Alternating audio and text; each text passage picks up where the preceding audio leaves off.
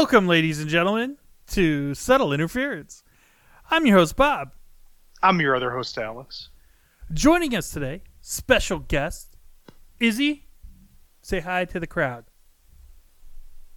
Oh, Yeah. of course. Now she's gonna be quiet. Other special Convenient. guest, Erica. The fanfic author I really like actually posted something again. She's not dead. Did you just find this out? I did. So now you're going to want to kill this podcast as fast as possible. Erica, No, I'm get good. off. No, your, you know what, Erica, Bob? I like to hold off it your phone. What the fuck? no, never. I like to, to there's some that I'll read when we're hanging out, but some like ones like this ones where the author is actually like really like is actual like can write. I'll, I'll push that off till the end of the evening, kind of wind down. Oh yeah, there's a whole process. Now, I want to go ahead and just set this up for you, Bob, because I think you're ready to go. All right. I All right. think on the podcast we had maybe discussed one or two episodes of the new season of Westworld, and since then I don't believe we've talked about it. Nope. The season finale aired last night, and I have a feeling that you have thoughts. Oh, Bob's got some opinions. Alex, I I was so I was so looking forward to a season of sci-fi television that would hit a like a a di- like a big sci-fi topic and do it some justice. I can attest. I think it was episode three. Somewhere around there. You were like very excited at the end of that episode. You were like, I'm all in on this premise. Yeah. And it's you know, through the end the premise was good. The execution was shit. Like that final episode just pissed me What was the point of Bernard this season? I'll tell you what the point of Bernard is. They like the actor. And he's great. He, he's a really good actor. What's his name? Jeffrey Wright? Yep. He's wonderful. He's been wonderful, and I think everything I've seen him in, from Angels in America, uh, the Bond movies, um, he's great. He's a genuinely great actor. But if you don't have anything to do with the character, it's time to move on. But he was in the key for years or something. Well, what's with the dust stuff? They did it the at the end of last season with the fucking Man in Black. What are we doing? What are we doing? Okay, well, if he's covered in that much much dust, I mean, are we talking about like he's 30 years in the future or something? You know? That's what mean- makes the most sense. That was so much dust. it's a lot of dust. You're not getting that from like a month in a room. No, no, no, no. That's like the apocalypse has actually happened. And actually, that could be interesting if they jump ahead that far, because didn't the projections say that there could be total collapse of civilization in like 30 years? something like that. Okay, so I guess we should say real quick. Obviously, if you're listening to this, we're gonna just spoil the whole season. But don't worry, it's not that good, so you're not really fucking getting screwed out of much here. Well, and, and I think I think we can say it, it's not that good, largely based on the last two episodes. I just I just think sorry to cut you off. I just think that overall, especially watching this final episode, I was like why did so much get squeezed into such a small time frame? I Because agree with Alex here. I thought. I yeah, go ahead. well, I feel like the whole season, now that I've watched the entire season and especially right at the end of it, I mean, to me, you told two to three seasons of story in in eight episodes, and so everything they did just didn't land for me. And I'm I watched some of those um like behind the scenes type stuff they do after the episode on HBO. I watched a few of them after some of the episodes, and they're talking about like you know we did this epic fight scene between you know Dolores and Maeve, and we had this huge bomb dropped of revealing that um Rehoboam or how do you say the AI's name? Rehoboam. Rehoboam, something like that. Um, he, you know, he's controlling everyone and essentially putting you on a path to get you from point A to point B and, you know, deciding if you can procreate or essentially driving you in certain directions to plan your suicide, you know, or doing whatever. And this was supposed to be this huge bomb that was being dropped that, you know, oh, humans are on a loop as well, right? And the way they did it, I just felt like nothing. I was like, I don't care. I don't care about any of these characters. I definitely don't care about the random humans on this Earth in Westworld. You know, like I don't feel like any of this was built up for what, like, in theory, yeah, should be a huge thing. Like, obviously, if it came out in the real world, that some AI has a profile of you and it knows everything you've ever done, every good thing, every bad thing, and it can essentially predict what is going to happen in your life. Um, this would be like a big fucking deal, right? Obviously. Um, but in the show, the way it was presented and the complete lack of buildup to it, it was just nothing to me. Like it was absolutely nothing. I would I had no reaction. that the the insight stuff was interesting, but I, I would agree with you, Alex. It felt like they. I was really. First of all, I was very surprised to find out that the season was only eight episodes, which to me reeks of some Game of Thrones issues now. Right. All right, are we just sick of the premise? Are we rushing towards an ending here and thus fucking up your story? Because what what's the deal with that? You know? Well, and I've I'm surprised they've already announced that it's been renewed for season four, because I really kind of felt like we were watching the final season in some ways. Because this show, I mean, clearly, if you watch the show, this show is not cheap to produce. I mean, I think that is very clear. Mm-hmm. And the ratings, I saw the ratings. I don't know what they were for like the season finale, but I saw the ratings a week or two ago, and they're terrible. I mean, if you look at the num the viewership from season one and now to two and three, I mean, the show has fallen off a cliff in terms of viewership. I mean, we're talking like the challenge numbers, and the challenge does not have the budget of Westworld, and it is not promoted like Westworld is. Okay. I, you know, I keep. This is the problem. I edited the last two podcasts, so I'm just acutely aware of the stupid things I say that I shouldn't be saying. Like I say, you know, so fucking much. We all have our verbal ticks. I know it drives me nuts.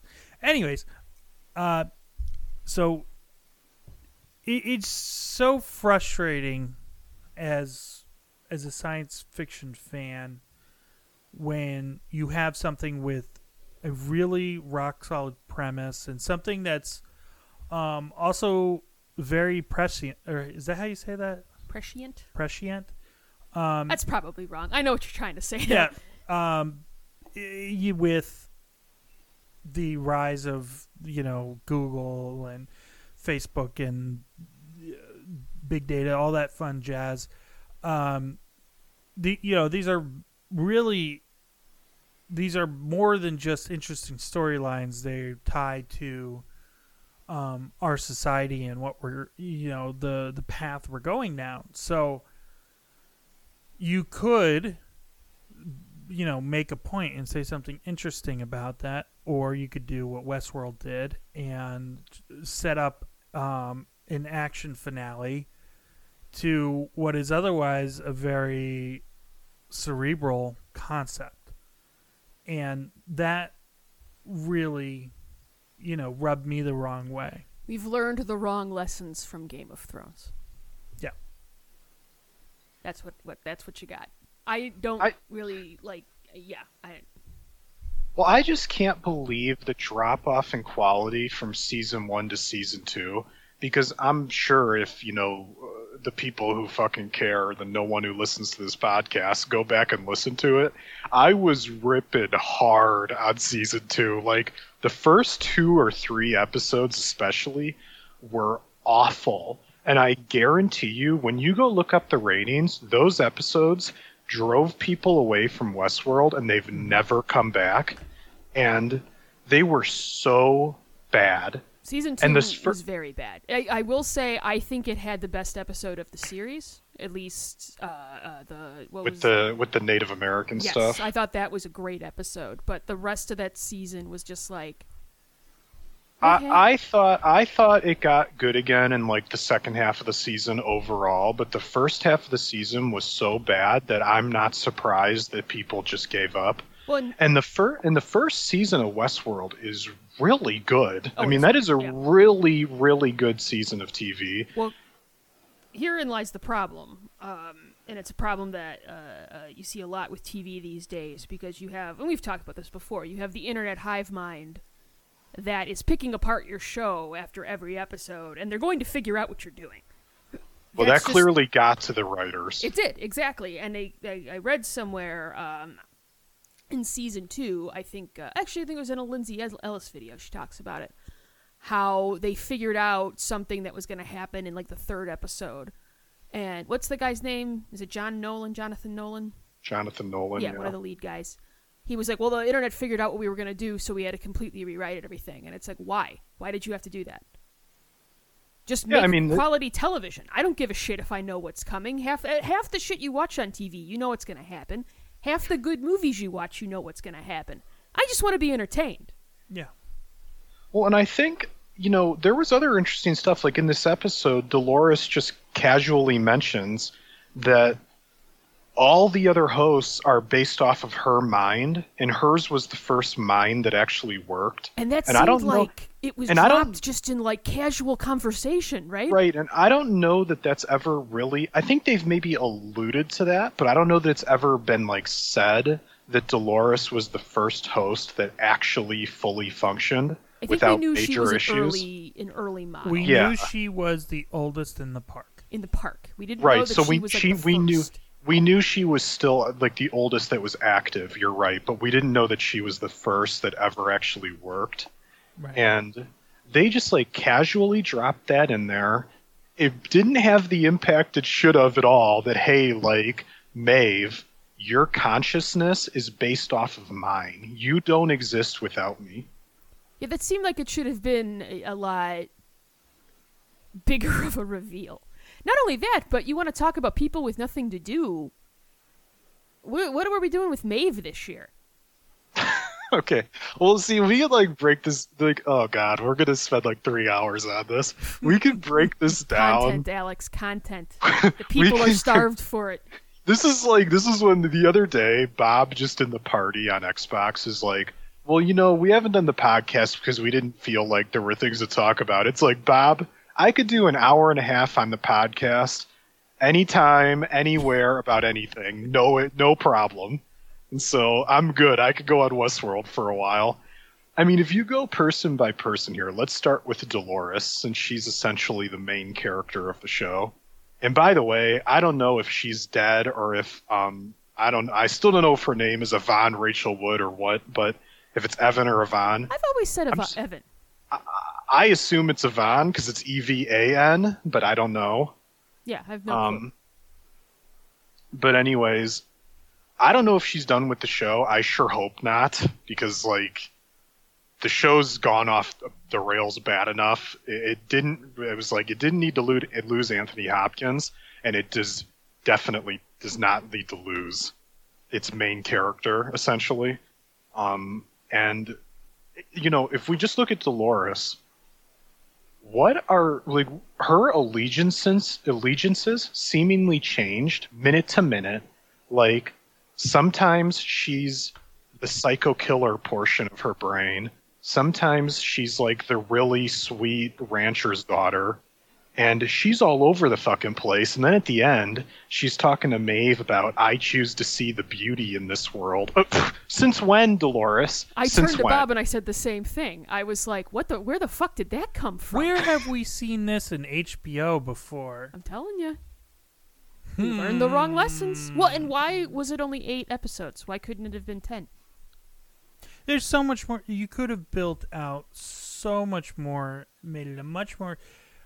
I would have, if this was my decision, and uh, clearly it wasn't. Um, I would have split this season into three seasons, and where it ended, this season would have been the end of the show. You know, turning off for Rehoboam, with the uh, the Fight Club shot at the end. throw yeah, throwing everything into chaos, that would have been the end. Now, if they genuinely have a good idea of what to do, you know, of something to cover in the post-apocalypse. I'm post-apocalypse, gonna tell you right now, Bob. cool, but they don't. They got no clue. It's No. lost. They've got no. Maybe like the people guessed where we were going, and that freaked everybody the fuck out. So now we've got no clue what's we got going on. we got bad roboted. It's purgatory, motherfucker. And it is bad robot. it is bad robot. We're in purgatory, motherfuckers. No, we're not. Uh, And okay, look at look at this season.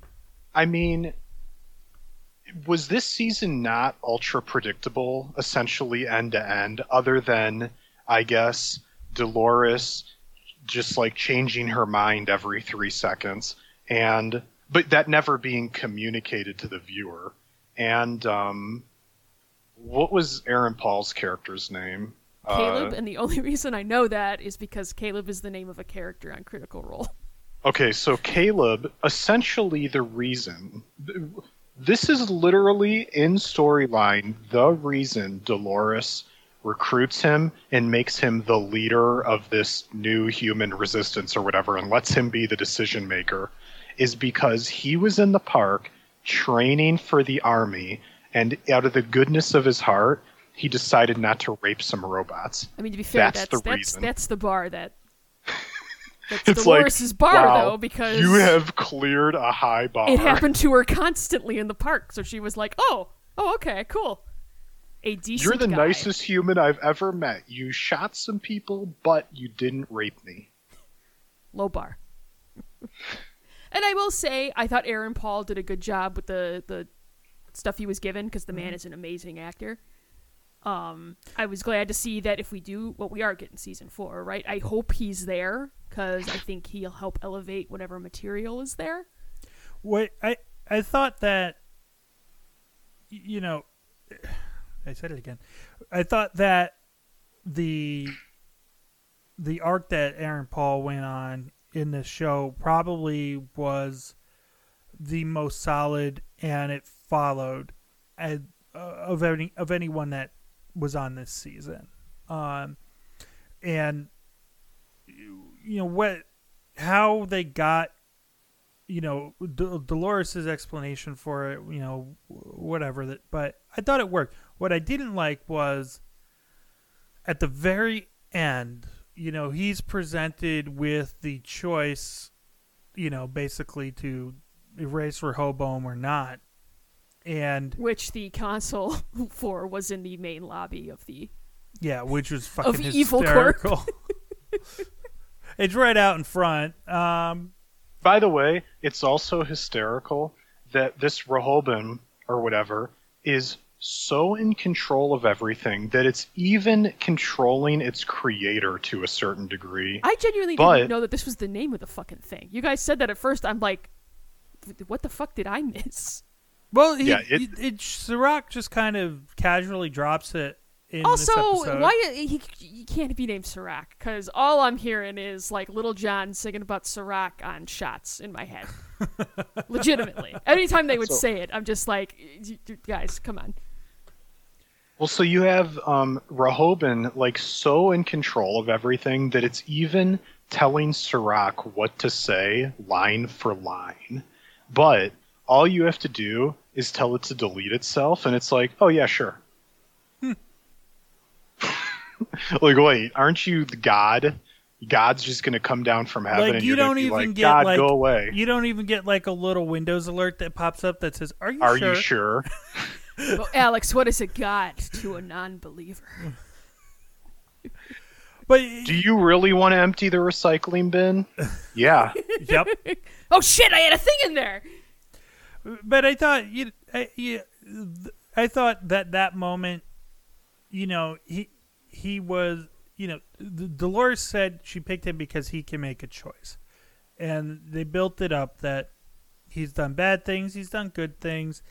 Yeah, it. He's friends with Marshawn Lynch. Yep. Friends with friends That- with that's, Beast a, Mode. that's a pro right there. Um, That was the wackiest casting for this whole season. But it was great. It was kind of great though, Alex. I loved it. because he rolls up. I'm like, What the fuck is Marshawn Lynch doing here? I love this shirt.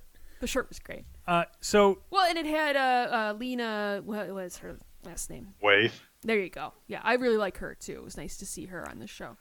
so he's he's put in this position to make a decision, and he literally is just like, "Well, yeah, this is what I'm doing," and in a way, the way they shot it, like he's supposed to be demonstrating that he has free will in this instance, but it just seems like, oh no, he's just doing a predetermined thing. He's not in the moment making a decision. He's just making a knee jerk reaction, and I think that kind of undercuts what they were going for and I don't know exactly how I would have shot it. I think But- if the show had given all of this stuff time to breathe, and you got to see maybe his decision making process a little bit more, Mm-hmm. and maybe hung out with him a little. I mean, because you, weren't with him that much.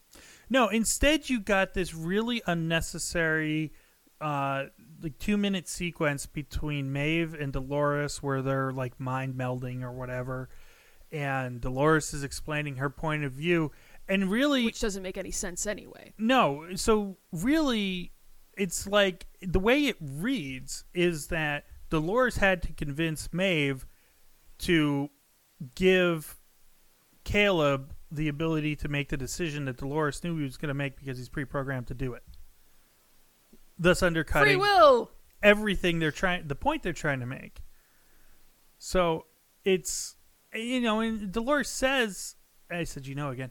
Dolores says in the show she's uh free free will isn't impossible, it's just really fucking hard.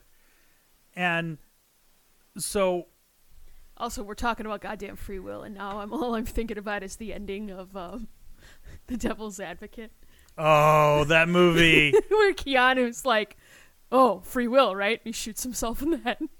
yep. Oh my god, that movie! Oh, Alex, have you seen The movie. Devil's Advocate? Uh, yeah, but it's been a really long time. Oh my god, choice, choice. It's outstanding. Okay, Where I'm does sorry. he fuck? Well, and the other the other thing about Everywhere. Sorry, Alex. Go ahead. the other thing about Dolores is what exactly was her plan? Because I guess we at the end we see that her grand mastermind plan was to allow Caleb to make the decision to set humanity free, I guess. But how exactly was she planning on getting there? Because we had the whole thing of they take the USB drive because Solomon gives them a new plan to implement. Um, and then they never actually plug the USB drive into anything to see the plan, but then somehow Rehoboam just knows the plan. He's like, oh, yeah, if you implement this plan, here's everything that's going to happen. and then they just crush the USB drive. It's like, wait, Also, how did you know the plan? And then how was it like so was Dolores's plan the whole time to get captured and be plugged into the AI? And by the way, why would you plug in one AI into another AI? I mean, I'm just asking. Doesn't seem like a very smart, uh, smart call. But you had everybody drinking idiot juice. Also, Well, why was Sir- Cliff Collins Jr. there? because Cliff Collins Jr. I mean, I enjoy when like people I like are on the screen, but Well, Well, and and- that and just so- goes to show Dolores is out there still. Right. You know, she's not actually dead. Right. Well, in Serac, Serac is supposed to be essentially the most powerful man in the world, who's pulling everyone's strings, who's in control of literally everything, other than these outliers who he either, you know, imprisons in these freeze pods or sets them on a path to death. and yet, he's like completely incompetent on this show. I mean, all his security forces are ungodly incompetent. You know, like, let's see. We've got an ultra strong robot. You know what I'm going to do? I'm going to go engage in a hand to hand fight with them. I mean, Let's Alex, do it. Sounds like a good idea to me. Mm-hmm. Well, that's that's the thing. It that's the that's the part about uh, narrative villains that always falls apart is they they're undone by really dumb stuff. Yeah, but it's not always. Not always. It's not always. If you if you if you take a minute to like just stop and think through your shit and we're not Mhm. sprinting to the end of things or we come in without any kind of a plan looking at you Disney for Star Wars it's just it it all comes across like okay all of your characters are either completely inconsequential idiots Yep. or just just I, I I always hate um I always hate a story where people fail or the plot is driven forward by pure stupidity. Uh, now, not it's not to say there isn't a lot of stupidity in the grit in the world, the real world. I mean, just look at Washington D.C. But there's Bob, wearing a mask and not crowding people infringes upon my rights so as an American. so does wearing underwear. Dicks out. dicks out for COVID. Dicks out for COVID. Hashtag dicks out for COVID. But what was there's there was something we were watching not too long ago where this or Jurassic World, Fallen Kingdom. Oh, big time. Of Everyone's- course, you were watching Jurassic World. No, this was No, what this when was a saw, while. We haven't watched it since no, uh, we saw it. in the Erica made me see it because she thought it'd be funny to watch me be mad. And oh my, it was hilarious. But it's That movie was fucking hysterical. All right, that movie was just a laugh goddamn riot from The start whole to end. thing- It wasn't supposed to be. no. But I was But Alex. We were in the theater, and I was cackling my ass off. It was amazing. It's all based on people making the dumbest decision Right. time after time. And You're having a giant dinosaur auction in your basement. yep. Yep. Oh, that movie. Anyways, oh, is that I movie would stupid? I would make a recommendation to would be movie and television villains uh, to follow the United States Army's uh, policy on uh, combat engagement, which is to have a three to one uh, advantage over your enemy and uh, not proceed unless you do. Sending wave after wave. Numbers matter. Uh, also, don't fight robots. But we and we talked about it a little bit though. Like, what was Maeve's goal? I have no idea. All Protect her daughter, or was that what? Or did she want to see her Maeve again? just wanted to get back to see her daughter. That's all she wanted. And Serac promised her that he could make that happen, but you know, was that even true? Uh it it was hers and then she failed like two or three times. And he's just like, if you fail next time proceeds This is it. This is the one. and then you have Bernard and Stubbs just doing random shit all season. I don't. Because we like those characters. When we like they- those actors, so we want to keep them on our show. when they show up at the the psych hospital to get Ed Harris. They're just like randomly there, like talk huh? about and then they just randomly run into the Man in Black. like talk about why the hell is William in this season even either like what Yeah, did you didn't. William Hey, McPoyle from uh, It's Always Sunny got a paycheck too, man. He so did. that's all that matters. he did so Well, and again, like Dolores stuck the Man in Black in this mental hospital essentially to torture him. Uh, I just. It's a weird show, man. Like, if you look at this show, this would actually be like one of the big points for me, and this is the only reason I keep watching it, is because the acting is so good. It's like as good as the acting is, the writing is just as bad. And like if you look at this show, I mean, just go down the list in your head, right? Like Yvonne Rachel Wood, Thandie Newton, Jeffrey Wright, Aaron Paul, Ed Harris, you know, Anthony Hopkins was on the first season. This season had like frickin' Vincent Cassel and uh Tommy Flanagan was there for a while. And it's like if you look at this show, this show, Jimmy Simpson shows up for an episode. This show should be so good. I mean, does any show on TV have this sort of cast? Seriously. Not anything that I'm currently watching. Like they have eight eight or nine great actors on this show, and then they hand them a script where like you're Evan Rachel Wood, and all Dolores ever does is talk in riddles. Like, has Dolores answered a direct question in two seasons? No. like, like, fucking Caleb is like, man, look at the sky. Is that what color do you think that is? Is that sp- is that blue? I like to see the beauty in the world. Aaron Paul stands there looking at her confused What, with those Dolores, watery what eyes of color is that? And she has to just keep- keep thinking of new riddles to speak in. It's And I mean, and, and so look like frustrating. And, and look like this is the other thing about the show and it's it's so hard to care about a lot of these people because of it is like yes i guess maeve and dolores and bernard have their ability to make their own decisions now but all their decision making is still based on the personalities that were created for them by someone else you know? Like if you look at um the Charlotte Hale Dolores um, host that's in the show this season, Mhm.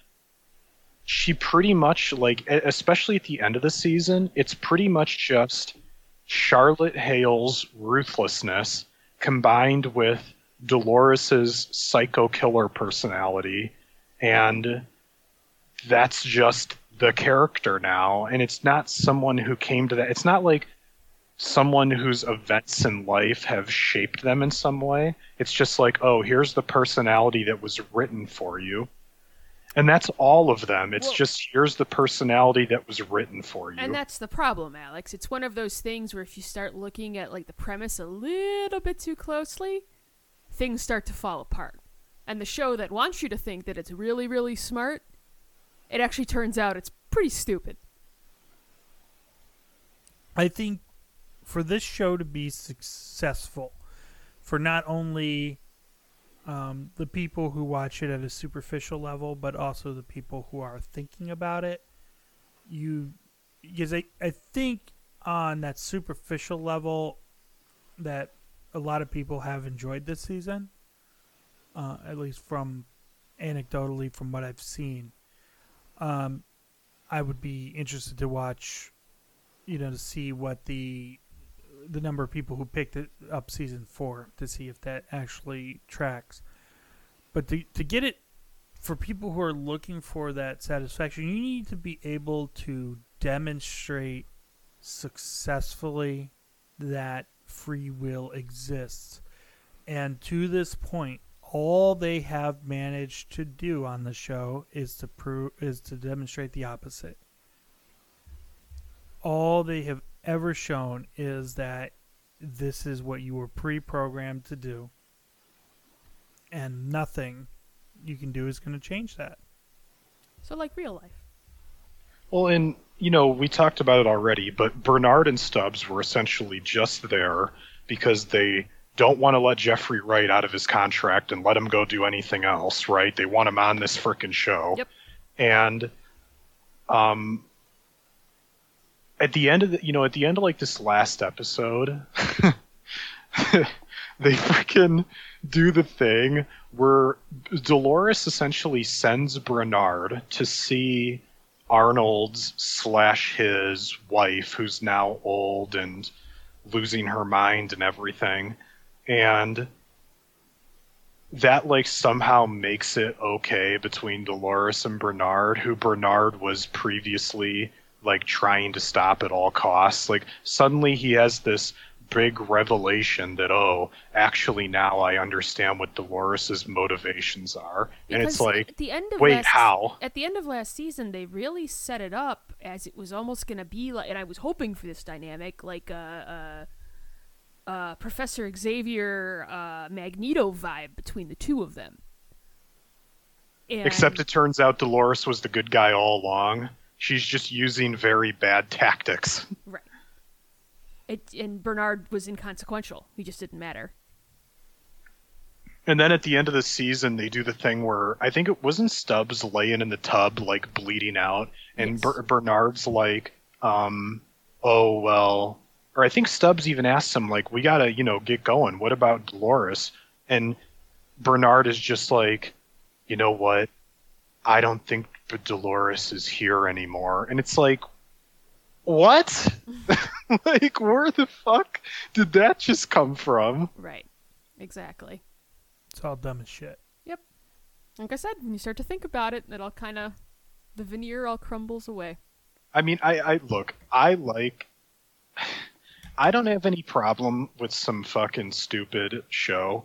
Okay, whatever. I watch plenty of dumb shit. Oh, us too. But I if you're going to do these big things and if you're going to have what you think are big moments and we've already talked about all of them, you have to build them up so you feel something when it happens. Right. Like look, if I if I think about fucking you know, Goku going Super Saiyan in Dragon Ball Z, that was like a hundred and something episodes of build up to this insanely great payoff. Well, and you cared, right? Because you cared about what was going on on Namek. You cared about Krillin, I would assume.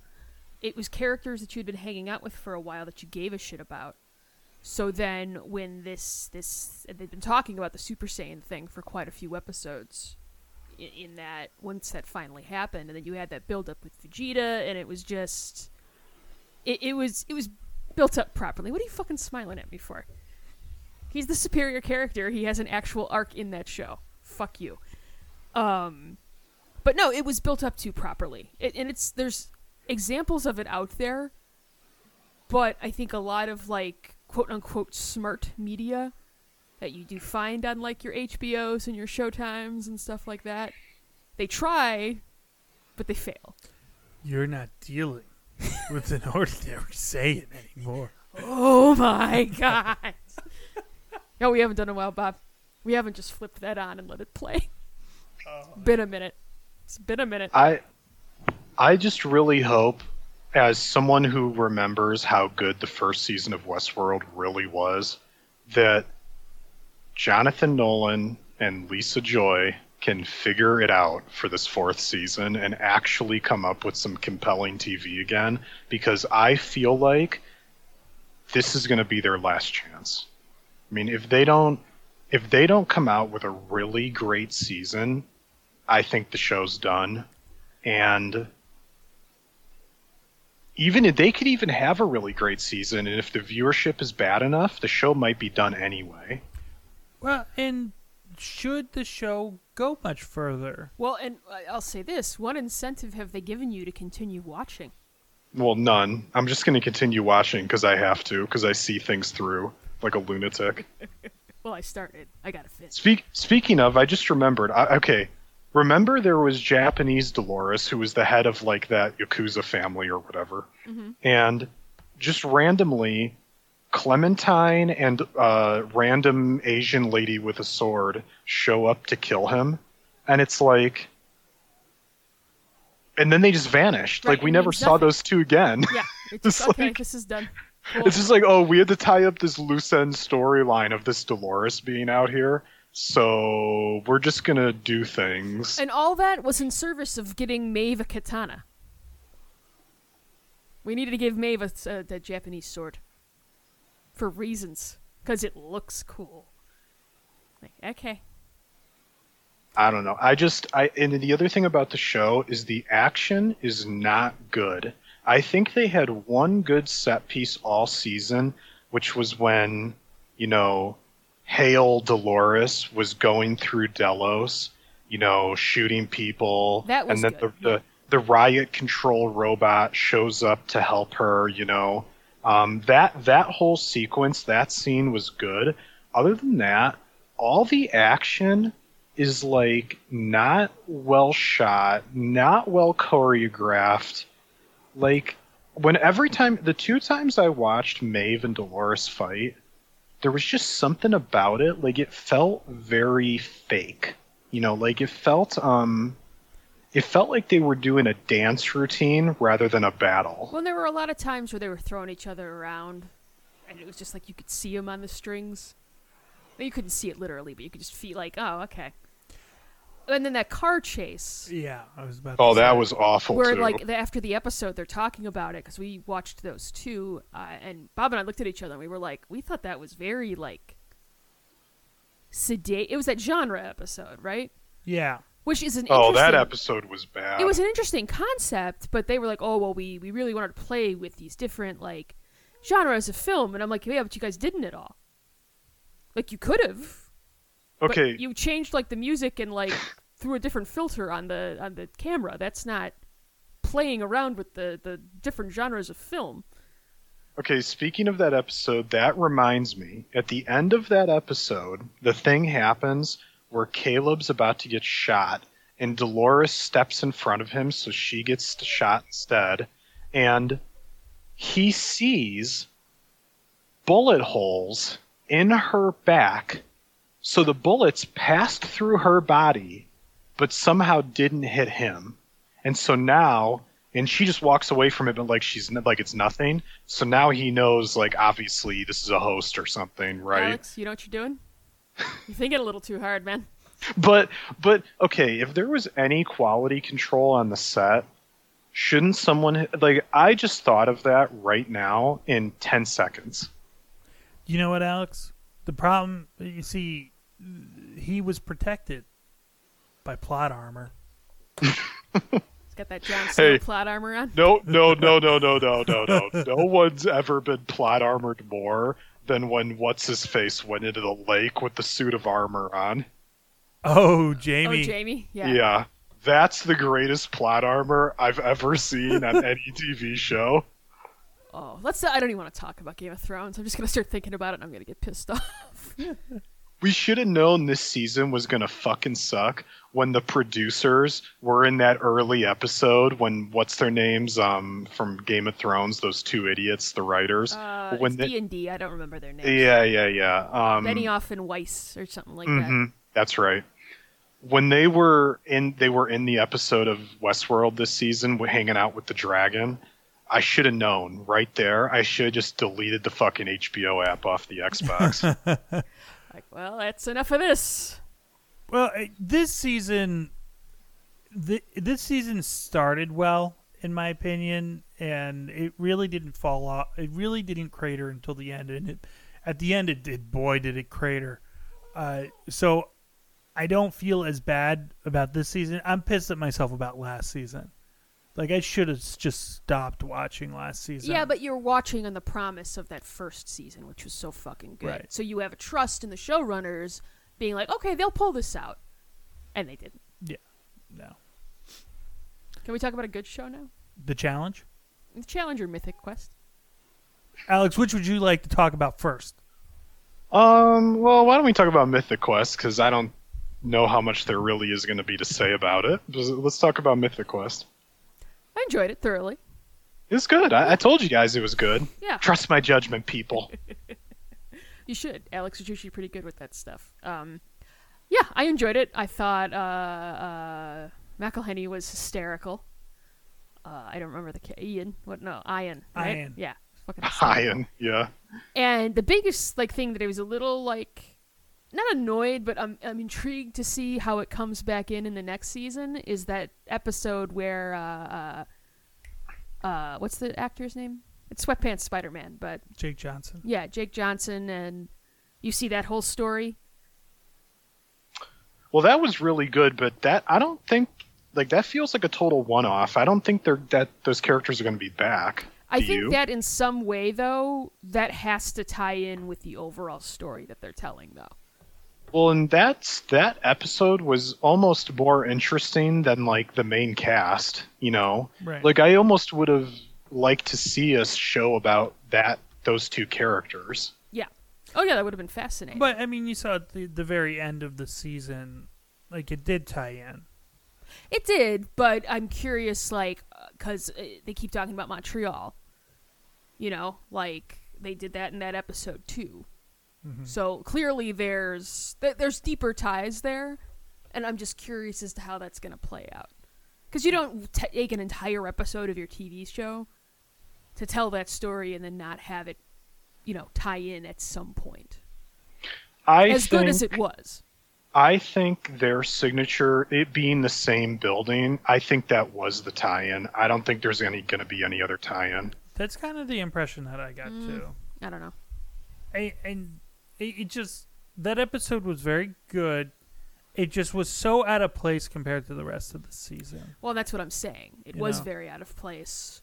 It's got to be there for, a, a, and maybe it's not. Maybe I'm, I'm incorrect. But I would say that it's probably somehow going to come back around, in some way. Yeah. I don't know. It'd be interesting to see. Uh, it, it really just felt like this is a we're plopping this here and we're going away. Yeah, but you got to have a reason for it. Uh, I really, I thought, um, you know, uh, I, I'm I always butcher his name, but Rob Mc, McElhenney, or however you say I always his say name. McElhenney. I don't know if that's correct or not, but his name on um, the show is Mac. I mean, he was he was great on the show. I re- obviously he's always great in everything he's in. But I thought the standout, and I don't know the actress's name, but the woman who played Poppy, the Australian woman. oh, woman, Poppy's outstanding. um, I thought that was like I've never seen her in anything else, and she was really good. No, yeah, me neither. I'm not sure uh, what else she's been in, but she was. There wasn't anybody that was like bad. I didn't think. Yeah, no, I don't think so. It was cool to see Danny Danny Pudi in something again, playing an unrepentant asshole. You got F. Murray Abraham up in the mix for no reason at all, which was great. Uh, I really like Ashly Burch, so it was cool to see her in the show. Um, yeah, it was fun. It's a good one. It's a good show. Yeah, I, I definitely enjoyed all the stuff with um, the Brad character that you just mentioned, the actor. Uh, he he was just like just like where my job is just to make as much money as possible, and that's all I care about. I don't care about this fucking game. I don't care about any of you. I don't care about what's right. I just want to make money. Well, and, And- I love the And you know that person exists Oh, yeah. in Oh, like big every time. video Oh, game yeah. publisher. There's I- probably a lot of them actually, not just one. I love the the moment he's like, where he sells the sword for two hundred fifty thousand dollars, and then he then you know Rickety Cricket tells him uh, that it was actually some guy like in a trailer home, and like you you could see like his heart on just the joy erupt. in his eyes because he was like, "It was a fucking Saudi prince or something. They have all that money, and that's not that's not a challenge." That, yeah, it was great. Oh, he's great. He's such a prick. I love him. Did he say he loves you? That guy sucked too. But, uh, Uh. the other. Uh... You know. I, I I appreciate a character. Oh no, that's just an unrepentant, just like Who- horrible person. like you know and, and it, it happens in wrestling where like you gotta you gotta heal who you they it's so hard when you know what's going on to actually hate them because oh they're doing a great job as a heel. Well, you respect go rock. you respect the art, right? So Uh, it's but like, when you get a oh, character who you know they're playing the part but you still fucking hate them. Oh yeah. that's that guy. He's such a fucking asshole. You just want to punch him in the face I also thought it was funny on the show. So I think the show was made in collaboration with Ubisoft, it was and um, it's funny because like they'll do the scenes where it's supposed to be in the game, the uh, Mythic Quest game or whatever, where it's like this really bad looking animation. It looks like it's from a game that's like, you know, 20 years old or something. And then all of a sudden, it's mixed in with like shots of For Honor, and it looks like this completely different game. You know, I thought it was shots of For Honor because I'm looking and I'm like, that looks really familiar. It's just funny how they did that because it was like, I, it's not a big deal. It doesn't matter, but it's a complete disconnect where it's like, here's this really shitty looking game, and then here's these shots of For Honor. Right here's this really pol- polished looking stuff. Polished, easy for me to say. Talking, can't talk anymore. talks It's just gone. doc The ability has left me. So yeah, it was good though. I hope there's more of it. You know, I don't know what the, I don't know how it did for them, and I think we're definitely getting season two. Yeah, it was actually renewed before it even was dropped. So Apple liked what they saw. No, they knew it was coming in season two. It's not going to happen. Yes, it is. No, it's not. Yeah, it is. No. Mm-hmm. They're just gonna dangle that out there. He's coming, Bob. Well, and then Like a little then- kid on Christmas No. Eve, just sitting there waiting. But what role do you want him to play? I don't even give a shit. I just need like him to walk by in the background. I'll be happy. I'm a Well, simple and the other- person. the other thing is, is right now with everything going on in the world, um, who knows when another season will even be produced? Well, that's the thing, because I don't think anything's happening uh, Hollywood wise right now. I do love, by the way, it's like all the advertising right now is in some way related to coronavirus. Like if you watch any TV or Oh, anything Put on on the YouTube, it's radio all, we're all in this together, and it's like, go fuck yourself, And- man. No, we're not. and and I love how I, I swear to God, not one advertisement like they don't want to say COVID nineteen or coronavirus for whatever reason. I don't know why they've decided you can't say it, but everything will be like, you know, with the situation in the world, uh, you know, the state of things, the times we're in. Yeah, it's know, like, it's It's all stuff like that. and it's like we all know, guys. You can say it. It's fine. But yeah, no, I've noticed that too. WWE does the same thing, by the way. They can't say coronavirus. It's so ridiculous. Well, I haven't been watching that at all. So. Well, I don't I don't watch it, but I hear about it, and it's just kind of funny that it's the same thing. It's like a banned term. And you know, there was a time where I would at least read like, you know, what was happening week to week, and I would, I've just been like, yeah, I don't even fucking care, man. No shit's Well, given. I guess we could we could transition into that, but I guess final thoughts would just be that you know I enjoyed Mythic Quest. Thought it was good. It wasn't like amazing or anything, but I thought it was good. It was like a solid eight out of ten. I I do th- I think it could be really fun, you know, see what they do next season. Uh, with would will they do more episodes where you know they've got a more random project each week, um, and even even though and maybe it's just because of how short it was, it didn't feel like that. But it's like th- that was really strong for this guy, like the dinner party episode Oh yeah, yeah. you know, or Well, the whole thing is you had it, it reminded me a lot of Brooklyn Nine Nine. How like Mhm. right from jump, everyone like was game yeah, and everybody meshed really well, and you were just off to the races. I really didn't feel like there was I you know, sometimes you get those couple episodes where you're like, oh, we're still finding our footing. This just felt like, I do feel like this season would have benefited from being longer. yeah, I would agree. I thought nine episodes was kind of odd. Like, Yeah. just do ten. Yeah, I wish they would have gotten up to thirteen. Um, It seems like a lot of shows are not just like Westworld and Mythic Quest, but it seems like a lot of shows, especially if they're not on network TV, are doing short episode orders. Well, and I mean, if the story you're telling doesn't need to be stretched out, then fine.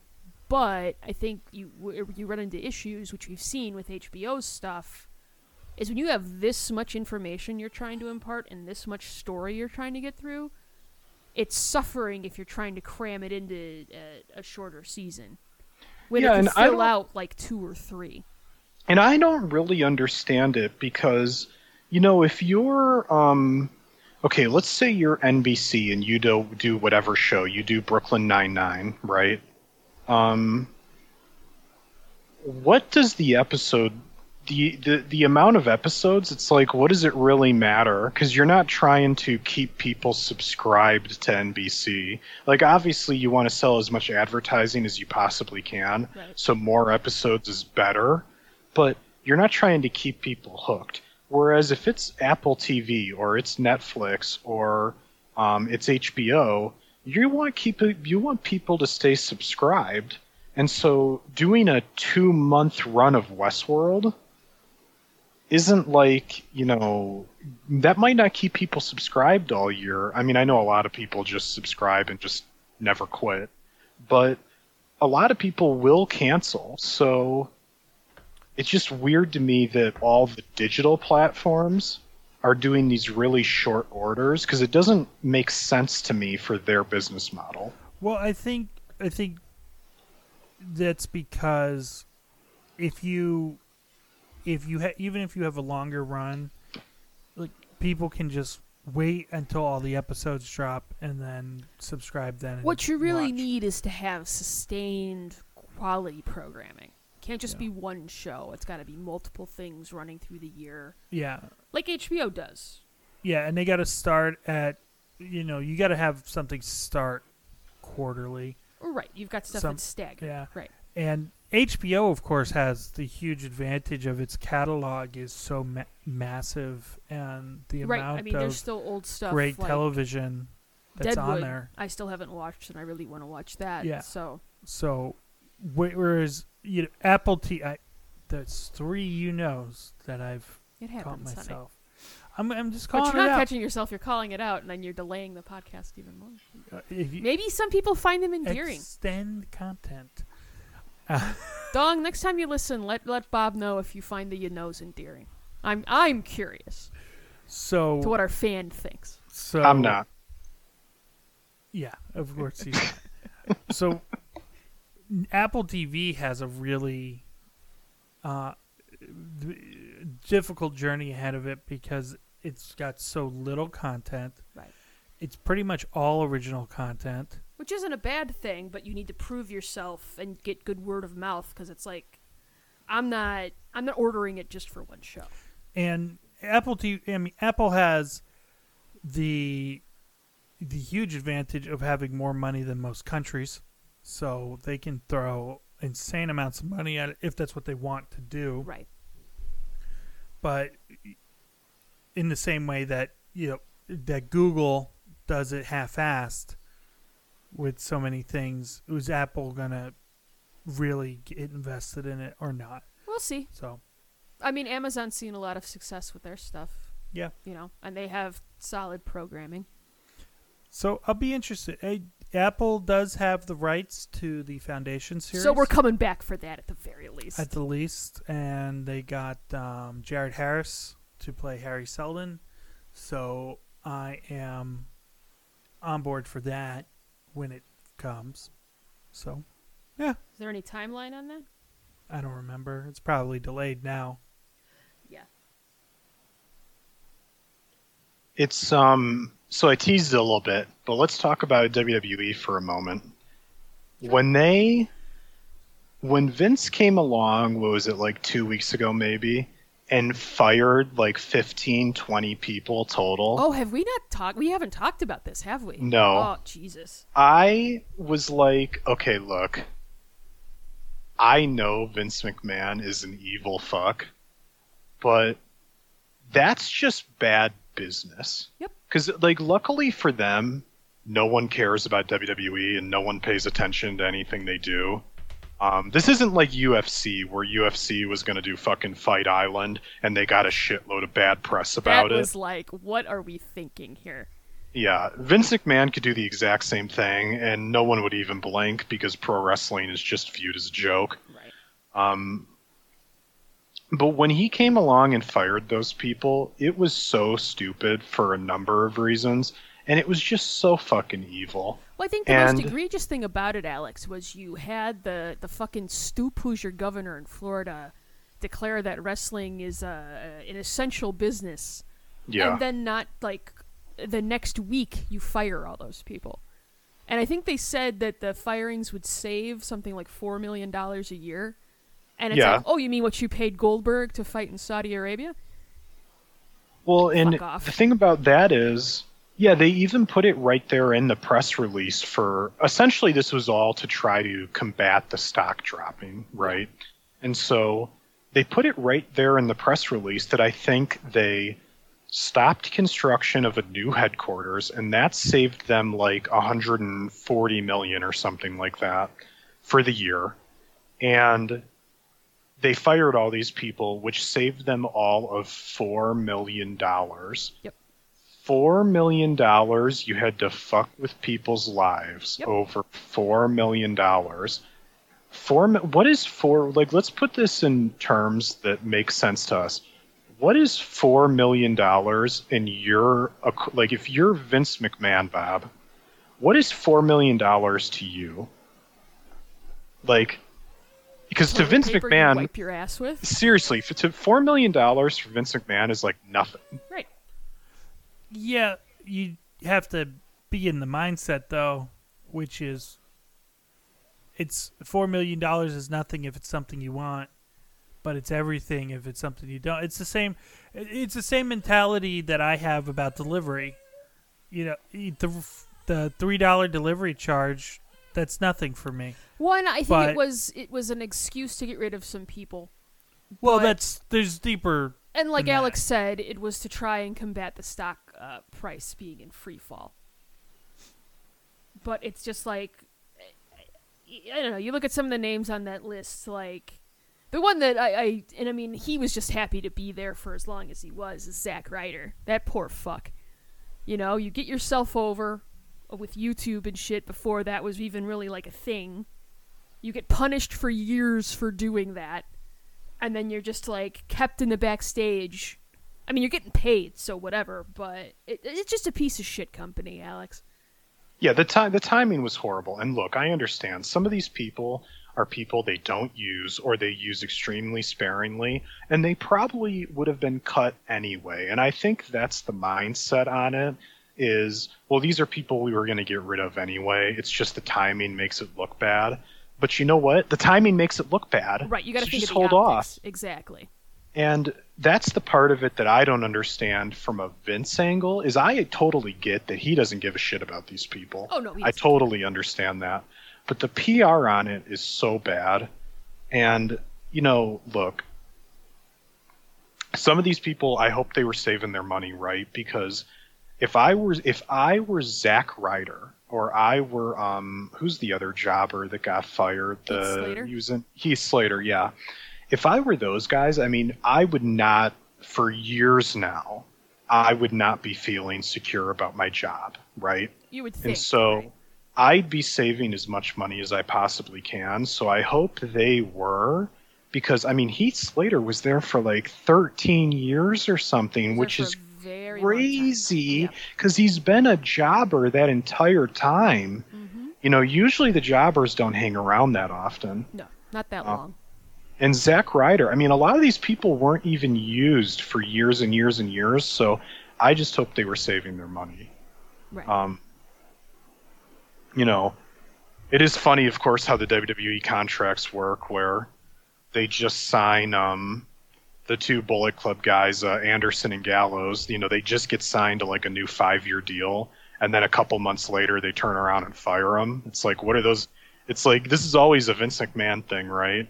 He wants you to abide by the contract, but he doesn't want to abide by any contracts. Well, and that's the thing. You know, I was shouting about it on Twitter when it was all happening. I was just, and they're never going to do it, but I was like, this is when you guys unionize. Like, this is the time.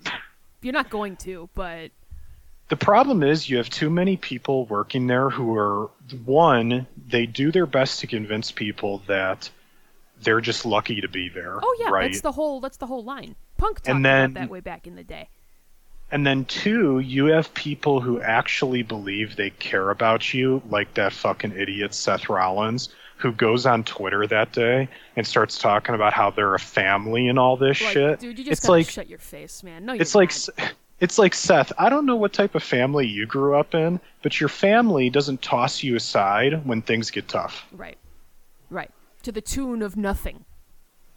You know. for no reason. Yeah. Exactly, for no reason. Well, and to get out of here with that family bullshit. It's not at all. You know that. It's it's a business. Vince can will only use you for as long as he can make money off of you.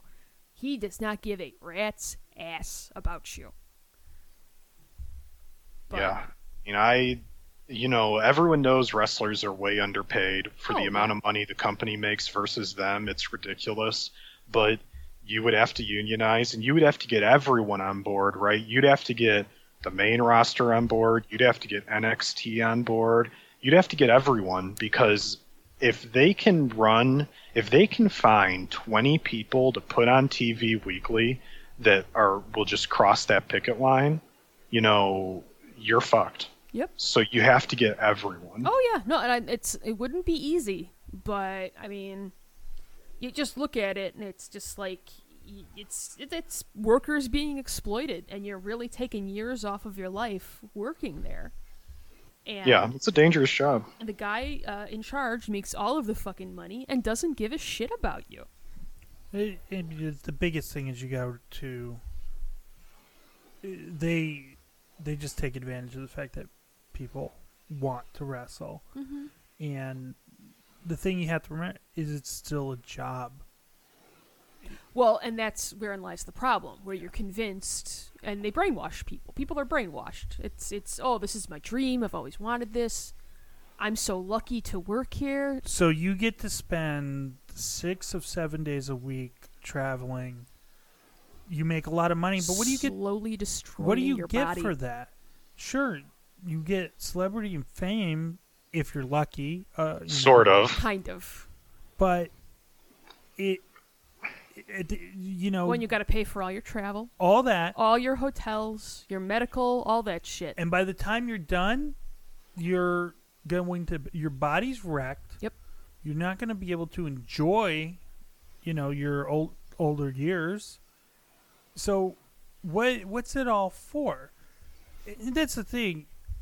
You talk to a lot of people eh, who, you know, have a hard. There's like, you get this weird dichotomy where you have people who are like, you know, the co- uh, companies are e- or companies are completely evil, and the, the and they're they're kind of off the rails on that side, and you have people who like are complete company apologists. oh, the company is my friend. The company's The my friend. corporation is my friend and cares about me. There's a middle ground. There is. There is a middle ground where it's like, I'm coming to work. I'm going to do my my hours and what's expected of me, but I have no disillusion that I am a cog in a machine. I'm a cog in a machine. I'm here to do my job, but you know, even if I like it, it's still a job, and it, that's a hard place for people to get to mentally. The biggest companies, your WalMarts, your Amazons, want to beat you down to believe that you are a worthless piece of scum, and Well, I mean, you feel- got to keep working, even though there's 81 cases of uh, COVID 19 at your Massachusetts Walmart. The people need their cheaply made, inexpensive goods, Bob. Oh yeah, but it, you know there are. It just sucks because there are good employers out there. There are. There are. They're sure. know, and few and far between, I would say. But, they're yeah they're not as they're not very frequent. well, and you cannot trust Even a good employer, to do right trust. by you. because at the end of the day, think if you think about it from the perspective of a company. Let's say you go into this global pandemic and the effects that it's having on the economy are tremendous. Even at a good employer, when the executive council sits down and says, What do we have to do to keep the business afloat? They're going to say, We need to keep the most critical people to the business. If you work in an auxiliary role, you can be gone. All right, nice knowing you. Doesn't matter if the company is good. If if The it, company solely exists to make money. to make money and to keep the And if- company if- going. And if that was the case, Bob, I wouldn't say one thing about this WWE thing. But this is a company that's making a shitload of money, and they're not in any danger of going out of business. Oh no, but WWE is is not the good company. No, they're the Right. shit company. They're the And shit keep in- And keep in mind, during this whole thing, ROH has still been paying all their wrestlers. New Japan has still been paying all their wrestlers. TNA has still been paying all their wrestlers. They don't have to. Nope. They're not working. They're not doing anything. Those companies are all just not doing anything at all right now, and they're still paying everyone. And WWE's out here firing people. Yep. The biggest company of all of them by far. Mm-hmm. Who has, I don't remember what the number was of their cash reserves, but they're fine. It was a lot. Absolutely There's a lot. fine. They're making a ton of money off their TV deals. It doesn't matter that they're not running biz- buildings and they're not running house shows. Yeah, they're making less money because of that, but they're still making just off the TV deals like a billion dollars this year. Yep. They'll be okay. Yep. Oh, I'm not worried about WWE. I'm not worried about them at all. Um, and the, you know the other thing was it was like maybe a few weeks back. It was during like the WrestleMania part of the year, and I saw Daniel Bryan went on Twitter and he posted something like a message to Brie like I would give anything to be there with you right now because he's like self quarantined in a hos in like a in a hotel when he's not doing the WWE shows in Florida, you mm-hmm. know? Like he doesn't go back to Arizona to see his family. Well, And I you've got a pregnant wife and a little daughter, you don't want to get him sick. Right, no, I get that, but here's the point, okay? He said like I don't I'd do anything. It's like, you know what you could do? Quit. Not wrestle. Right. They're not going to fire you. You're untu- they're not going to fire you. They don't want you going to AEW, okay? Mm-hmm. Flat out. They're not firing you. This isn't like Heath Slater. And if he just said, "Hey, I'm not working. I'm staying home with my family." What are they going to do? Nothing. Okay?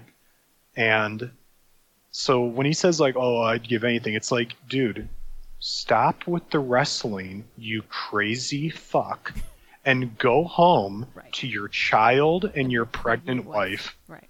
like who are probably I'm sure Brie is worried sick, you know. So it's like Oh, I'd be worried sick. you're putting very, stress on very, your pregnant wife angry. too. Crazy, crazy man. I'd be infuriated. They don't. He's not even like he's not even like a main eventer. He's just like a random dude on the show. They don't need him there. He doesn't have to be there. Roman Reigns is the top guy in the company, and he was like, "Guys, I'm out. Like this is not safe for me." Well, he's immunocompromised, right? It's like, yeah, no. And by the way, it wasn't them. Their doctors there again. Like this is coming up again. Their doctors there are really shitty. oh, yeah. They never look out for anyone. Their doctors should go in a situation like that. They should go to Vince and say Roman Reigns should not be wrestling. I cannot clear him. I cannot clear him in this situation. And instead, it has to be him that pulls himself out because no one else tells him that he should be stopping. Right, because That that shit's pieces, crazy. It's a piece of shit company. But I think that's Yeah. that's well documented and has been for the last. And you're always going to have people that, like again, like Bob said, the company is my friend. I love company. I'm going to stick up for company on Twitter. And those people are just idiots. Well, they're idiots or uh, they're top guys. It's one or the other. Mhm. You know, and, and that's the thing with the thing. Especially, this is especially true in WWE with the way that the pay scales work. It makes no sense for a Cena to support unionization because he would lose money. I think if you gave But he- but a that's the thing- about that's your fellow workers, and how much money do you need? You've already got But the that- coke deal. I'm, I'm not. the I'm thing- not talking that's about the thing- ethics. But that's the thing, guys. no, no, I'm just saying though, as like looking at it from being like a quasi decent human being, you might take a drop, but you're, but this is the this is it, it's we live in an I society. We don't live in a we society. Mhm. That's the But problem. you guys, but you guys are actually missing the boat here because no one would lose money if they unionized. They'd all make more money. They're all underpaid. Brock Lesnar's underpaid. Goldberg's underpaid. Roman Reigns, John Cena, go down the list. That's a good point. Everyone Alex. that works there is dramatically underpaid. If you go look at any, like, the closest comparison is sports, right? Even though it's not really sports, it's theater, but that's the closest comparison. All sports are doing about a 50 50 split of revenue between ownership and the players, right? It's, it's mm-hmm. somewhere always right around 50 50. Last I saw, WWE wrestlers are only making like 8% of the company's revenue or something like that. which is insane. So everyone's underpaid. The the jobbers are underpaid, the mid cards underpaid, the main events underpaid. They should all want to unionize. Yeah, Yep. it's a it's a valid point. but here we are. So Okay, I got a happy topic. Lay it For me anyway. What You do you- guys aren't going to give a shit. I sent you guys that little video. Did you watch it? I did. I don't Okay. know I saw. Okay, well, anyways, um, you could watch it real quick with the real quick if you want, Erica, with the sound off while I talk because you don't need the sound on.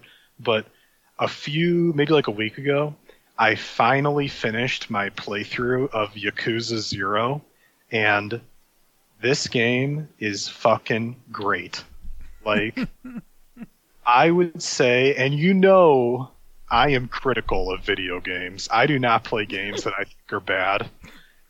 This game is great. It's legitimately like a 9 out of 10 minimum. I might be underrating it at a 9 out of 10. Um, Can we The talk about how ga- this isn't a turkey? Keep well, just wait. okay. Oh, So- the the gameplay's great, the story's great, the characters are great. This game, I'm not exaggerating, has considerably better writing than Westworld does. Like it's fucking crazy. And you know this is just written by a couple of random Japanese dudes. This this clip that you sent, It's outstanding. I I presume, wa- was he actually bowling? you you go bowling and you build up your friendship with this woman behind the counter that works there. And when you build up your friendship enough she presents a challenge to you which is she wants you to bowl a turkey. And if you can bowl a turkey she'll give you a turkey. That was amazing. so obviously i love it so the whole time like she's been describing the the turkey to you like you know he, he starts doing it in that scene he's like deliciously plump you know whatever else he says and then he goes there's just one problem. It's a little fresh don't you think? Also, and by the way that's not a turkey that's a chicken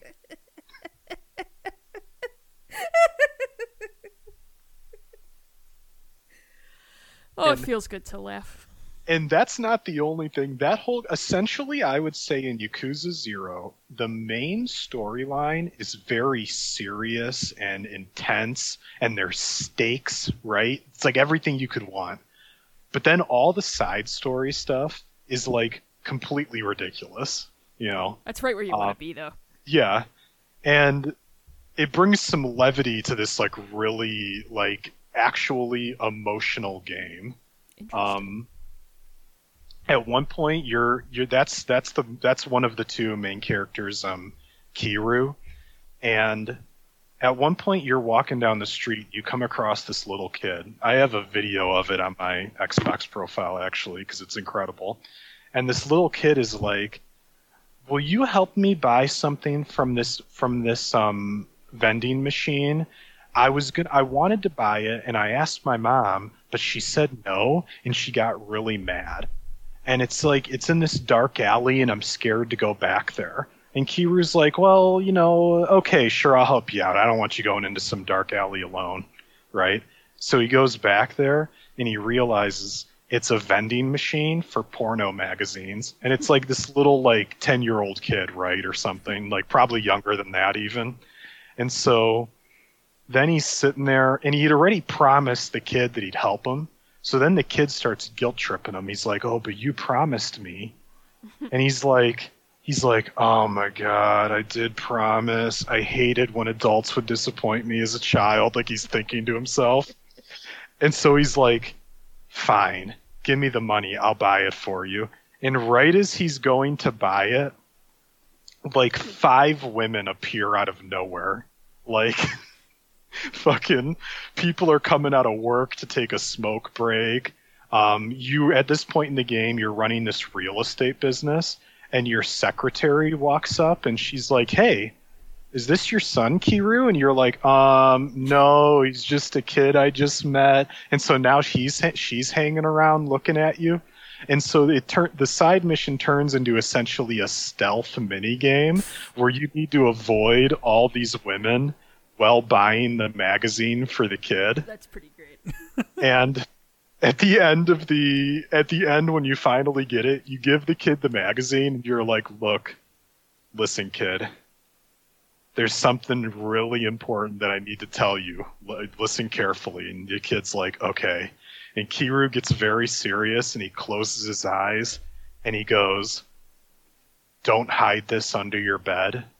It's not as safe as you think."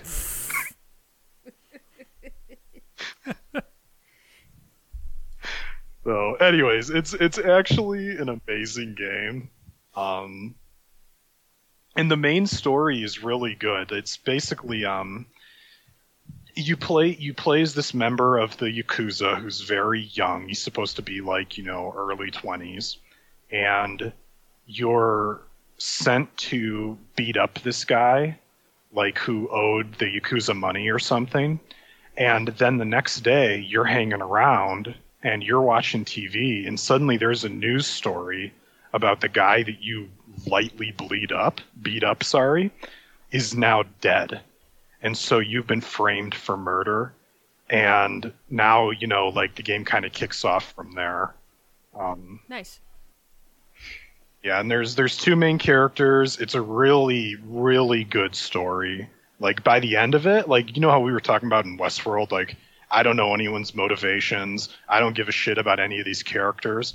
By the end of it, I was like actually really caring about these characters and what would happen in the game and um, wanted to see it through, you know. And it's a long game. I mean, it's like if you do the side stuff and the main story, we're talking about like a 70, 80 hour game. Oh, uh, Wow. is it on Game Yeah. Pass, Alex?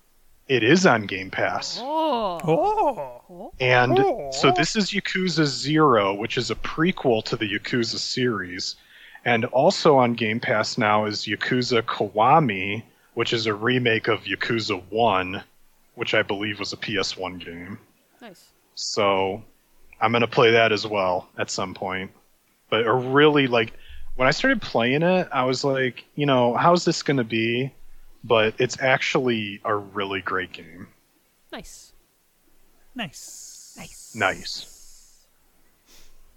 Do you want to talk about the challenge? Yeah, I can talk about how much D sucks for a while. Let's talk about the star of the show, light of my life, Bear. I will say I thought the choice of uh, Pretty Fly for a white guy was a little mean. little mean, I thought. Um, but yeah. No, like we were laughing when we were watching this episode because you know you got Kayla being all like, "I've got a boyfriend back home," and Sure, you do, Kayla. they show the preview from last week. They're kissing in the bathroom, and it's like, "Oh, oh, the challenge never change." It- that the second they always do it in episode one. Oh, and we every time we laugh, we look at each other and we laugh. I have a like, boyfriend back home. Oh, here we go. Yep. Mm-hmm. Who is it?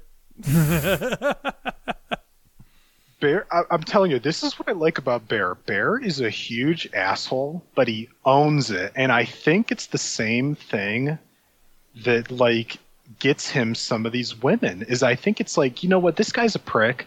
I know he's gonna cheat on me. I know he's gonna try to fuck every other girl here too. But there's something about him, and there's something about Bear. Like his confessionals are amazing. Like he's so funny where he's talking about how like, you know, I've got Kayla in the bear trap.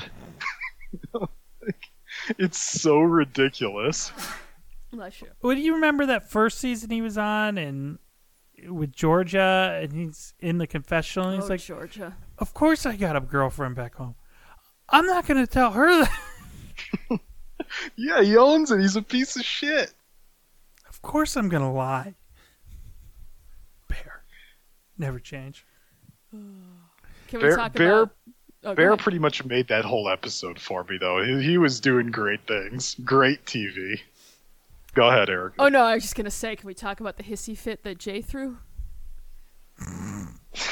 And I feel bad for the guy. But the one thing that I really don't think people are thinking about this season is there's a limited number of eliminations. So if you keep throwing the same person in, I don't, I don't know how smart that is. The other the other thing is is we still don't know if having more than one red skull matters. I'm still waiting to see that Yes. because Jay has two.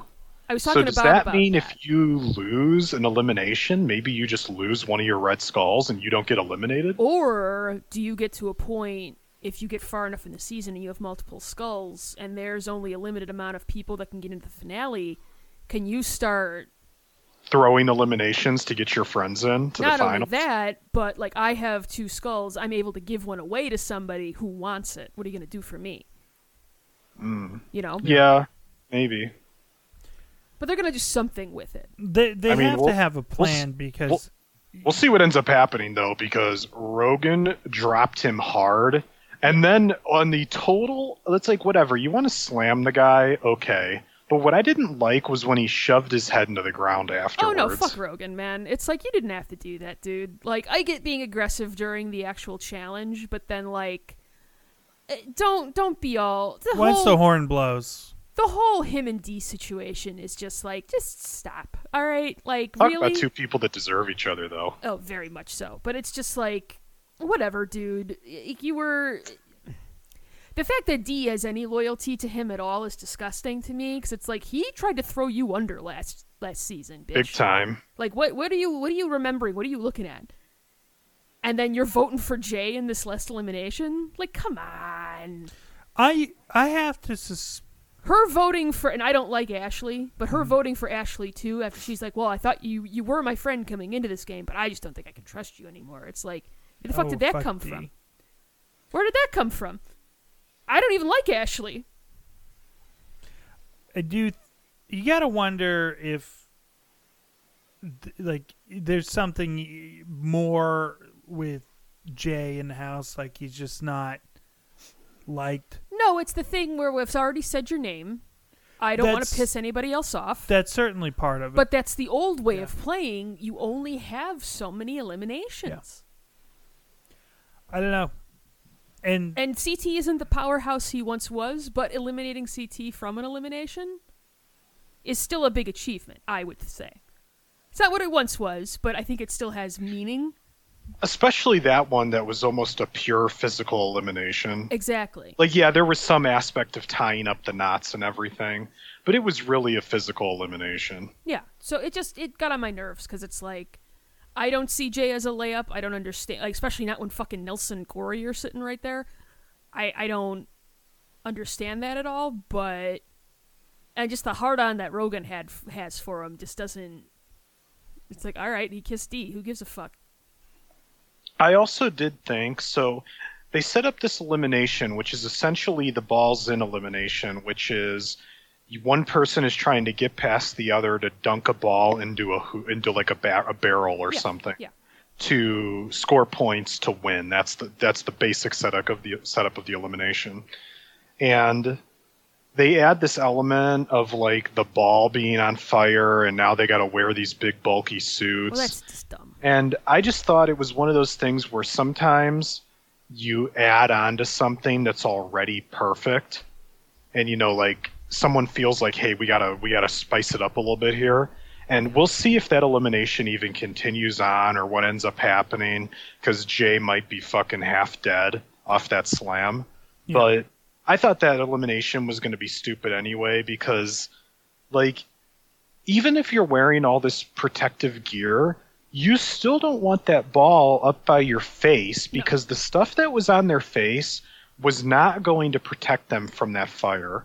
So you're not going to go that hard in this like they may normally go in that elimination. Right. I don't, yeah, it was just like why why screw up a good thing? That's already a good elimination. Just just stick Just with that. stick to what works. Right. Mhm. and that's been their big problem on the challenge over the years is trying to get too cute with the format you have a format that works there's a reason there's 35 seasons of the show or something people like the format Right. Don't fuck with it. You really don't need to. Especially when it's working. If it's not working, different story, but it's working. Leave it the fuck alone. yeah, we got past the three seasons of stupidity. Let's you know, let's not fuck it up again. Now, do we think Jay's dead, or were they playing it up as just a cliffhanger, and he's going to get up and be fine, and maybe the wind just got knocked out of him? You know, part of me thinks it's that. Um, because really, I'd like to see him come back. I don't want him to see him get murked, you know, so quickly. Because I do think he's a strong competitor. Um, at least from what I've seen so far. Now, if Jay is hurt and he can't continue, is that elim- is that an elimination win for Rogan, or do they disqualify him? What do you think they do? They're probably going to make it an elimination win, just judging by the way that they usually do things. Yeah. if But he it didn't break, be. if, if he didn't break any rules in what he did, then how can you disqualify him? Right. Right. Personally, I'd like to see Jay come back and be like, "Oh no, you're gonna have to fucking kill me." I don't know. I you watch that hit, and And it doesn't look good. you know, he- he- Jay's he's just really small. Like he had a huge advantage in that first elimination. Was Going up against CT, you know, it wasn't hands on. When you take someone, Jay's got to be what 160 pounds. I don't know. Well, he's he's one of those guys that's you can tell he's strong, He's a but climber. he's He's, strong. He's strong for his size, Mhm. and Rogan is considerably bigger than him. Yeah, Yeah, exactly. Now, if the the thing I I I don't see with Jay is that he would be, you know, if he gets back up, if he's fast enough to to dodge Rogan and get around him. If he was, then he'd have a chance. right. But it'd be like being a shorter f- fullback, Mhm. basically, who you know, or, or something like that, where you have some explosive speed. I don't see that from Jay, and I th- if all Rogan has to do is get his hands on him and Jay's down. Right. Well, we'll have to see. Did you uh, enjoy the evisceration of Josh by Wes? Where he's like, I'm not concerned about him, or he just wants to be me, or whatever he said. Yeah. Well, Josh seems to be like, and I know Wes is fucking with him because Wes can't help himself. Even though Bananas pulled him aside and was like, "What are you doing? Like, can you? What happened to playing possum, motherfucker? Like, didn't we talk about this?" It is very strange because in the, if you go back to the way older seasons, like before even Rivals, the strategy was always that Kenny and Evan would send Johnny around the house to rile everyone up and piss everyone off and draw all the attention to himself. And then Kenny and Evan would go around and be the peacemaker and make everyone like them. And that worked for that alliance. And now, suddenly, it's not doesn't seem to be the strategy, like they're not planning it, but suddenly Wes goes around and pisses everyone off and draws all the attention to himself and Johnny's just in the background with his legs kicked up, like laughing about it. Like, hey, dude, and he even told him, he told him straight up, he's like, I'm loving it because you're putting all the heat on yourself. He did say that. I'm, I am hoping the evil alliance of Wes and um, Johnny lasts the entire season. Oh, I hope so too. The unholy alliance. I'm here for it, Alex. It's great. Absolutely. It would be great if Wes and Johnny ran the final together. It really would be. Uh, especially if, because you think about all the seasons that you had Leroy there, and Leroy had that Achilles heel swimming. Leroy also just didn't have much of a political game at all. I just go back to last season and that vote where it's like, dude, and it's you like fucked yourself. you know, like Johnny. You think about how much Leroy relied on Johnny to get him through the game, and Johnny, I'm sure, legitimately likes Leroy and everything, but you got to imagine anytime Leroy just royally screwed something up, you get, you get Johnny in the background's got to be like, Dude, what are you doing? You're killing me, man. Have you learned nothing? Have you learned nothing? And while Wes may be making some mistakes, at least you know, one, Wes has the capability to win eliminations and to win daily challenges. Well, and Wes is looking pretty built right now. So, I mean, Wes always, except for that one season where he was really like bulky. Oh, the steroid yeah, season. the steroids will do that to you. He's he's trimmed down and he's looking like okay, you know, he's looking much better. The I'd li- I'd like to see those two go far. Yeah, absolutely. I want to see someone take out Rogan. So bad. Yeah, fuck Rogan, man. I don't know. He's just been rubbing me the wrong way. Him and D this whole season, these three episodes. Well, D They're just, just so in full of themselves. Yeah. Well, I, what I really don't like, Alex, is you've been here for a couple seasons and you think you're king shit of fuck mountain because you got carried to a final. You're, you're D and Rogan. You were essentially allowed to go to the final by the Powerhouse Alliance because they thought you would fucking suck. Yep. And you ended up getting lucky that your team in the final was actually pretty stacked. Well, and CT made the despite decision- all despite all your best efforts. Right. Exactly. Because if they had it their way, their team would have been much worse. Oh yeah, yeah. Well, it was CT making that fu- call eventually and just being like, "Fuck this, man." Yeah, at Yeah. the right time. Yeah. Which I'm still not convinced that someone in production just pulls CT aside and be like, "Hey, you know, if you if you're gonna play, you're gonna do something. Now might is be the, the time. time." Can we talk about like what Justin or what uh uh what's his fucking name? It's gone. Not Justin. What the fuck am I talking about? Jay No, Tori's husband. Jordan. Jordan. There it is. Jordan. What has he done to his face and hair? Um, And his just- face. T-shirts. Yeah. What What has he done? I'm not sure. Well, what he's the always kind of got a got. is. He's always kind of got the um hobo look going. It's bad this season, though, man. It's not good. It's bad. Uh, let me see if I can find a picture of him recently. What what like how does he look? Uh, how would you describe it, Bob? It's like a bowl cut. It's bad. It's a bad look. He's got like a goatee going. And it's like a bad goatee, though. It's like a goatee, but it's really scruffy. Yeah, it's not a great look. But I did appreciate Johnny being like to Wes, like, dude, you don't you, you don't want to run into Jordan in an elimination. He's going to come back, or throw Jordan so quick, Right. so soon.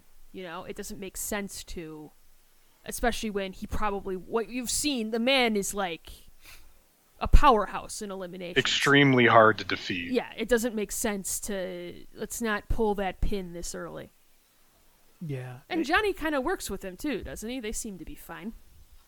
Yeah, I don't think Johnny ever directly works. I don't think they ever really directly work against each other because Johnny knows he doesn't want to go against Jordan. He's not stupid. Right. And Jordan has the belief that he can beat Johnny in a final, so he's not worried about him being there. Right. Jordan is A prick. asshole Landon. He's, it's pretty much it. I'd say Landon's better than Jordan, but that's pretty much it. Well, I- mean that's that's hard. That is a tough comparison. It'd be great to if you I would say get I would say on the same Landon. I would say Landon was dominating the show when the casts were more stacked, especially on the men's side. That's a fair point.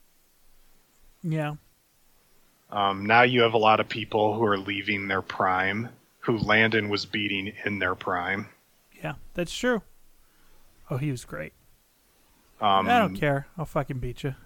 yeah, I don't. I mean, look, maybe Jordan, when he's not in the game, is like the coolest, nicest guy ever.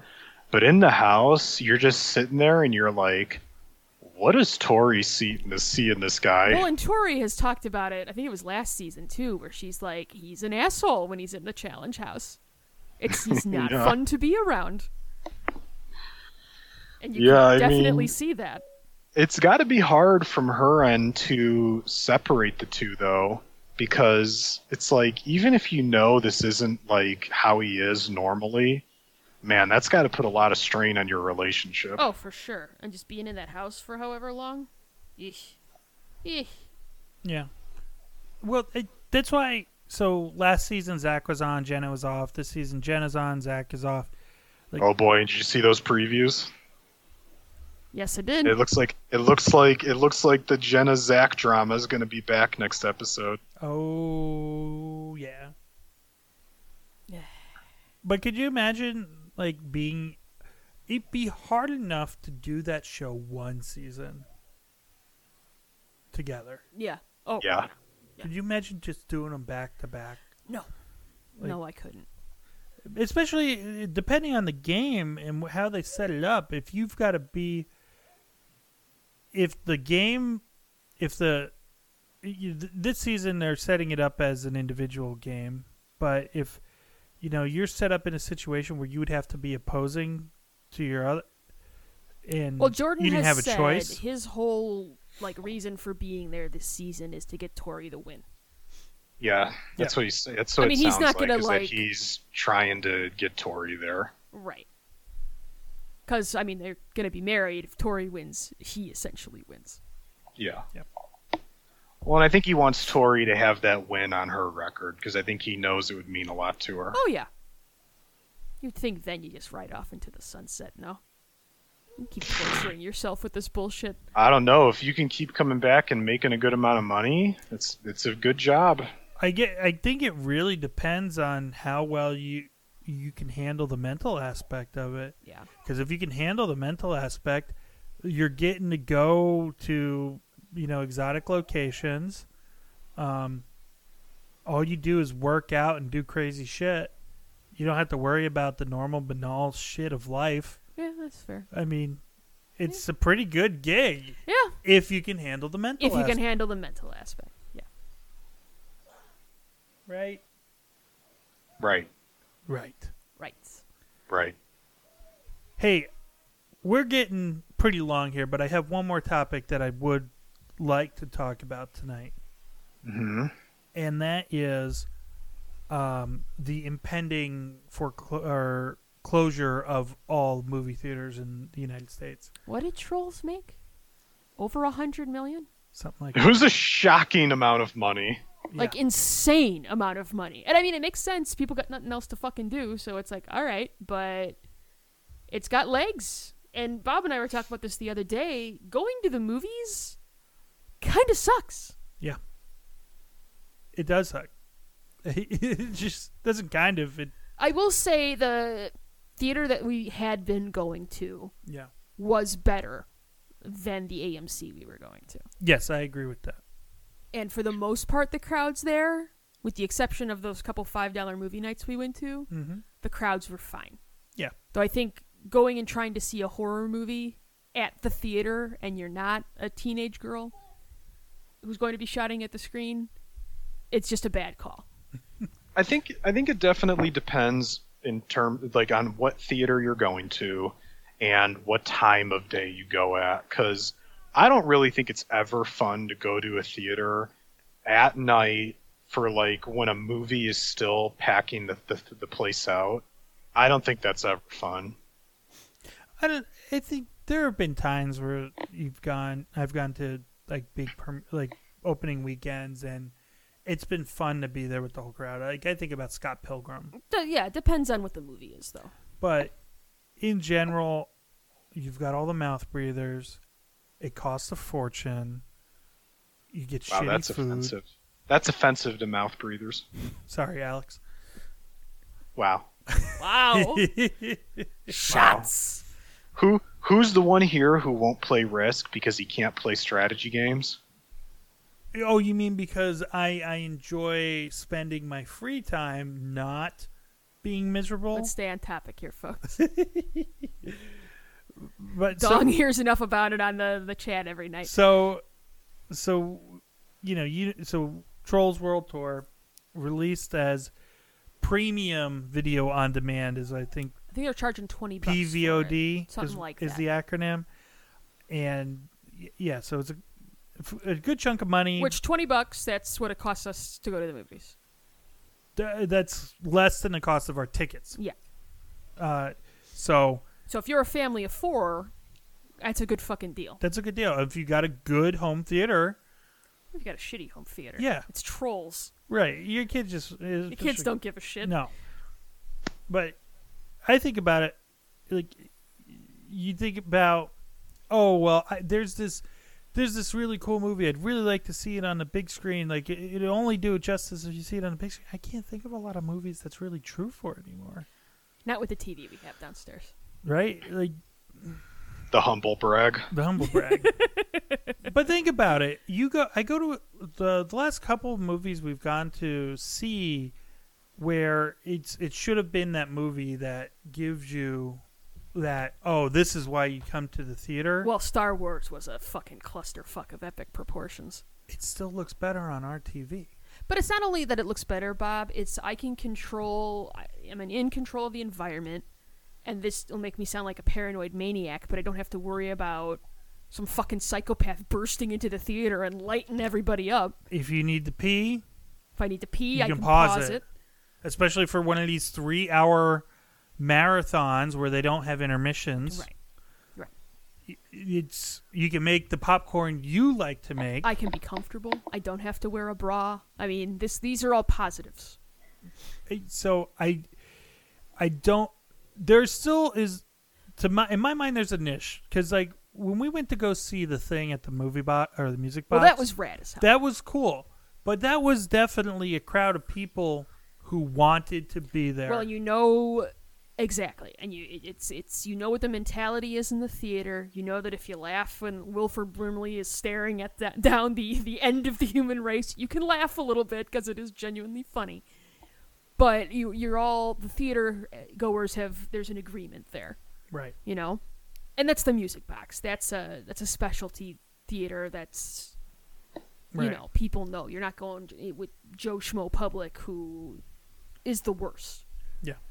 So But I, well, I- and then I was reading. I, I'm sorry, I didn't mean to cut you off. Um, that they're they want to implement like temperature checks and like searches, and uh, we're gonna make it like the TSA, and it's just like okay, so it's gonna be insanely ineffective, and just piss everybody off. Yep. Yeah. No thanks. I'm good. I'll stay home. Yep. I don't want to go do that. Yeah, and my mindset right now with the whole coronavirus thing is I don't really feel the need to do much of anything until there's a vaccine. That's the whole thing, No. Alex. I was talking about that with a friend of mine the other day, and I mean, I don't want to get too bogged down in in this bullshit because we deal with it every day, but it's just like, how are you ever going to be comfortable until there's a vaccine going out in any kind of a crowd? You know, like even if they open the movie theaters up, I'm not going to the fucking movie theater. You know? Oh, we're going to open the stores up. I'm not going to the mall. What are you crazy? Nope. Like we used to go. Uh, there's a an open air mall not far from our house. We would go there on like a Friday night before we had the baby, and we just walk around because there's nothing to do. We're not gonna do that anymore. Especially because I know oh, there's a lot of people out there who aren't taking the necessary steps to prevent this shit. I'm not putting my life in my, their hands. Fuck them. More or less. Yeah. You know. I, I mean, there's just there's there's no there's not a good reason to do it. And what I think what what is really going to kill the economy long term is people are going to go through this period where they're really questioning is this something that I need to do or something I really want to do bad enough that I'm willing to take the risk. And there are going to be things. Uh, there's also going to be idiots who think that you know there's there's things more important than life. Um, The economy, the stock market, but storming the state house with giant rifles. but and there are things that are going to be worth a, uh, taking a little bit of risk. But it's not going to be. How many times in the past two weeks have we been like, as much as I really want a bag of Doritos, Stay the fuck home. I'm not going to, to risk it for a bag of Doritos. Right. I'm not going for just that. Exactly. You know, it's got to. I'm gonna. If I'm going to the grocery store, I'm getting everything. Are we I making a run? Then we're making a run. Right, and and that's that is going to have a lot of long term impacts on the economy, because our economy has been based on people spending money they don't need to spend, and Which we were very guilty of. yeah, sure, and what what frustrates me is that the you know the the businesses and you know the government is so unprepared for people to change their behavior for a necessary reason, not even just. But that's the thing. The, uh, the United States economy is completely consumer based. Mhm. So consumers change their behavior sometimes. And suddenly, oh, ooh, ooh, ooh. Well, not only that, it's just you have a lot of people who don't have any income coming in anymore. So they don't have money to spend. yeah, can't spend money you don't have. Right. Not only that, Do you, but then so since ahead, you guys brought that up, do you guys think that, especially now that we're in a new month again, do you think the government's going to give away more money? No. We haven't gotten our money yet. no, I don't. Alex, why do you think they're opening up? They want to get people off of unemployment. They they don't want to be giving people money.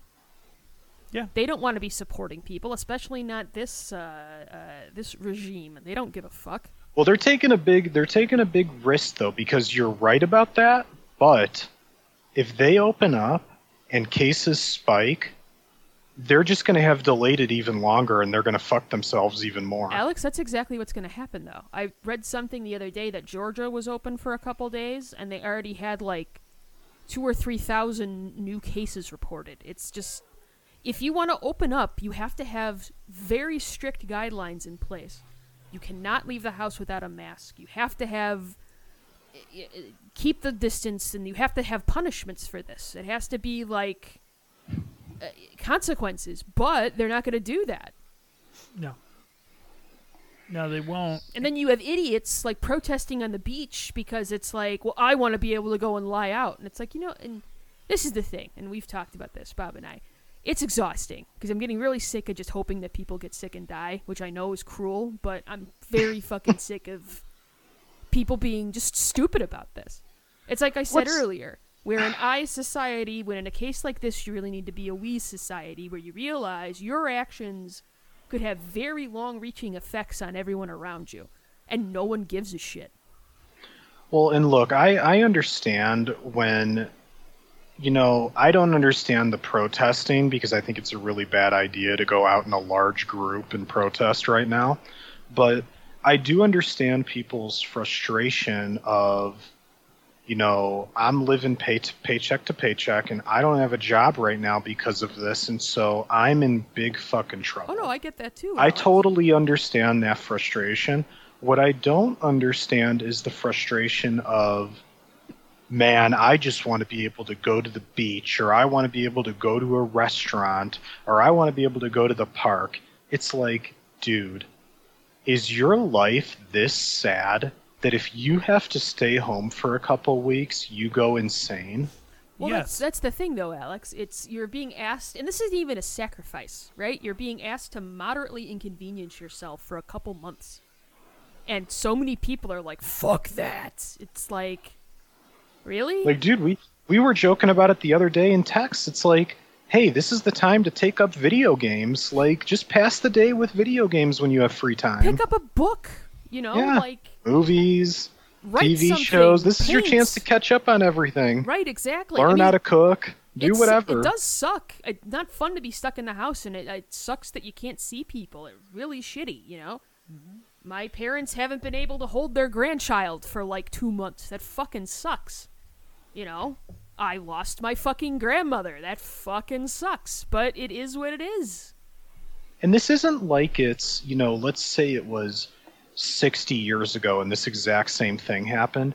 People would be bored to fucking tears. Nowadays, there's tons of stuff you can do in your home. Yeah. There, there, there's a lot of options. Well, 60 years ago was the 60s, Alex. People were people were doing all right. But there's They were fucking and smoking, and like there's all kinds of psychotropic it- drugs that they could take. the, that's the. I, I'm gonna leave it at this because I really don't want to get into this again. You don't want another 45 on, minute depressing on a, on a back to back a back to back weeks on the or, uh, episodes of the podcast. Um, it's just the failure of national leadership. It, they and they have spent so much time dividing us as a country, and being very successful at it. So there is no national unity. And I know Erica, you brought this up. You see, oh, we're all in this together, and you feel, oh, well, that's bullshit, because it is. Because you know, at, at the drop, you know, you how many people say that who if they were given the chance to save your job if it meant them taking a 5% pay cut they wouldn't Nope. stuff like that you there is no sense that your fellow american would do you know something the right thing to help others Well, that's why I say I, these people don't give a shit about me. Why should I give a shit about them? It's exhausting. yeah so, It's exhausting. Hey, to come at this from a slightly more, um, much less important angle, we were texting about this a little bit the other day, Bob, but some of these places, these restaurants that want to stay open, are just handling this so poorly. oh i and, know You know, I'll give a good example of a place that's handling it very well. I went to a Lou Malnati's to pick up after this all started up, and when I went there, everyone's wearing masks and gloves. They don't let anyone in the store. They they bring it out to you and they put it in your trunk. No one ever touches anything. No one ever breathes on people. I'm seeing people cleaning every handle that gets touched.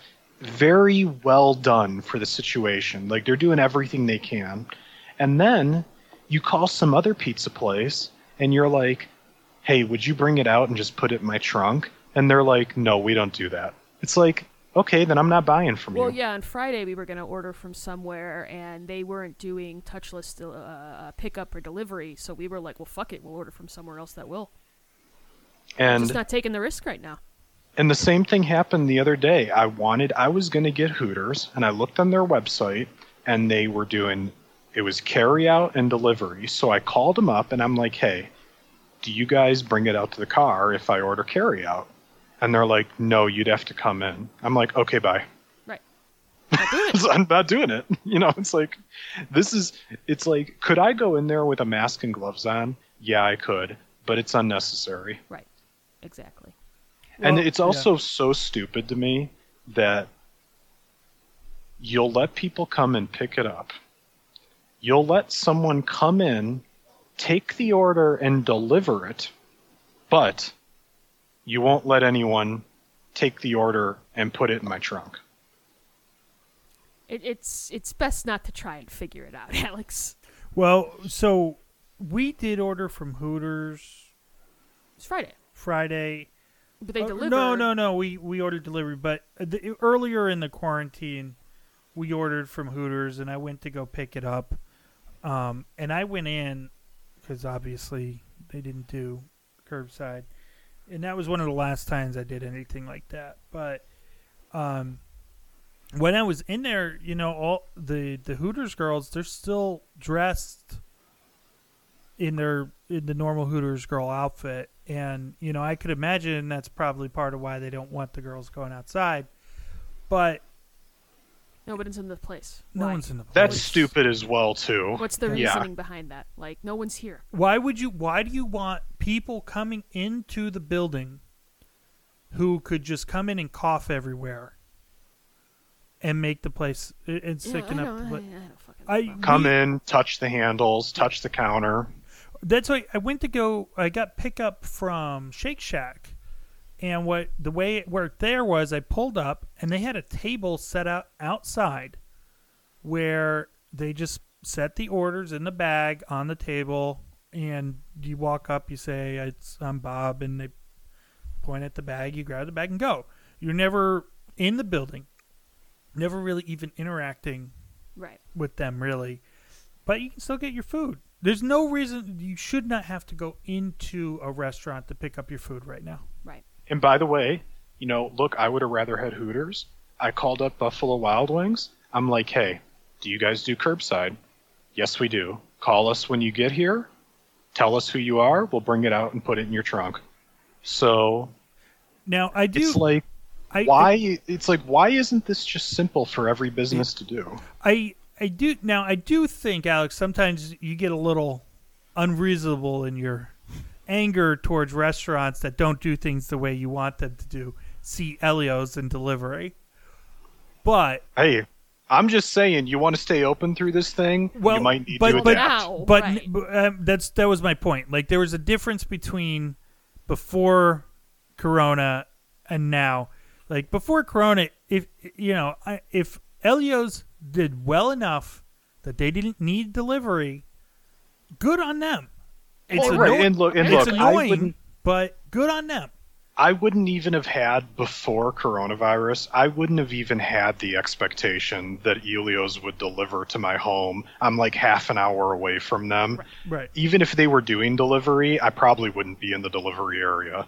Yeah. So that's like irregardless. Yeah, well, yeah, but you get you get hot about it. But but Not really. Alex just wants to make Yeah. sure it stays Yeah, open he because does. that pizza's fucking good. yes. But, but, but just in terms of right now, though, if they're still not doing delivery, I just don't get it. I think they got delivery through like that DoorDash or something. Um, but uh, they I do know that they were doing contactless, drop it off in your car, and but you That's you what Noon Whistle did. I went you to pick are- up some beer. you are right, Al. Like if you're if if you are not doing delivery right now, um, you're just putting yourself at a disadvantage.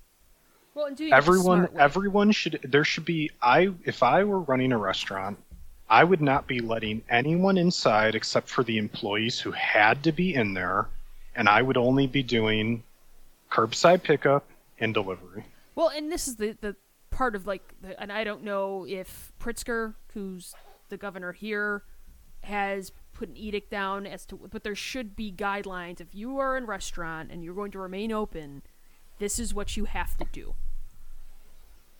This is the way it has to be, so that we can mitigate the exposure, mitigate the the touching or the the potential, you know, transmission. It's just let's. This isn't hard.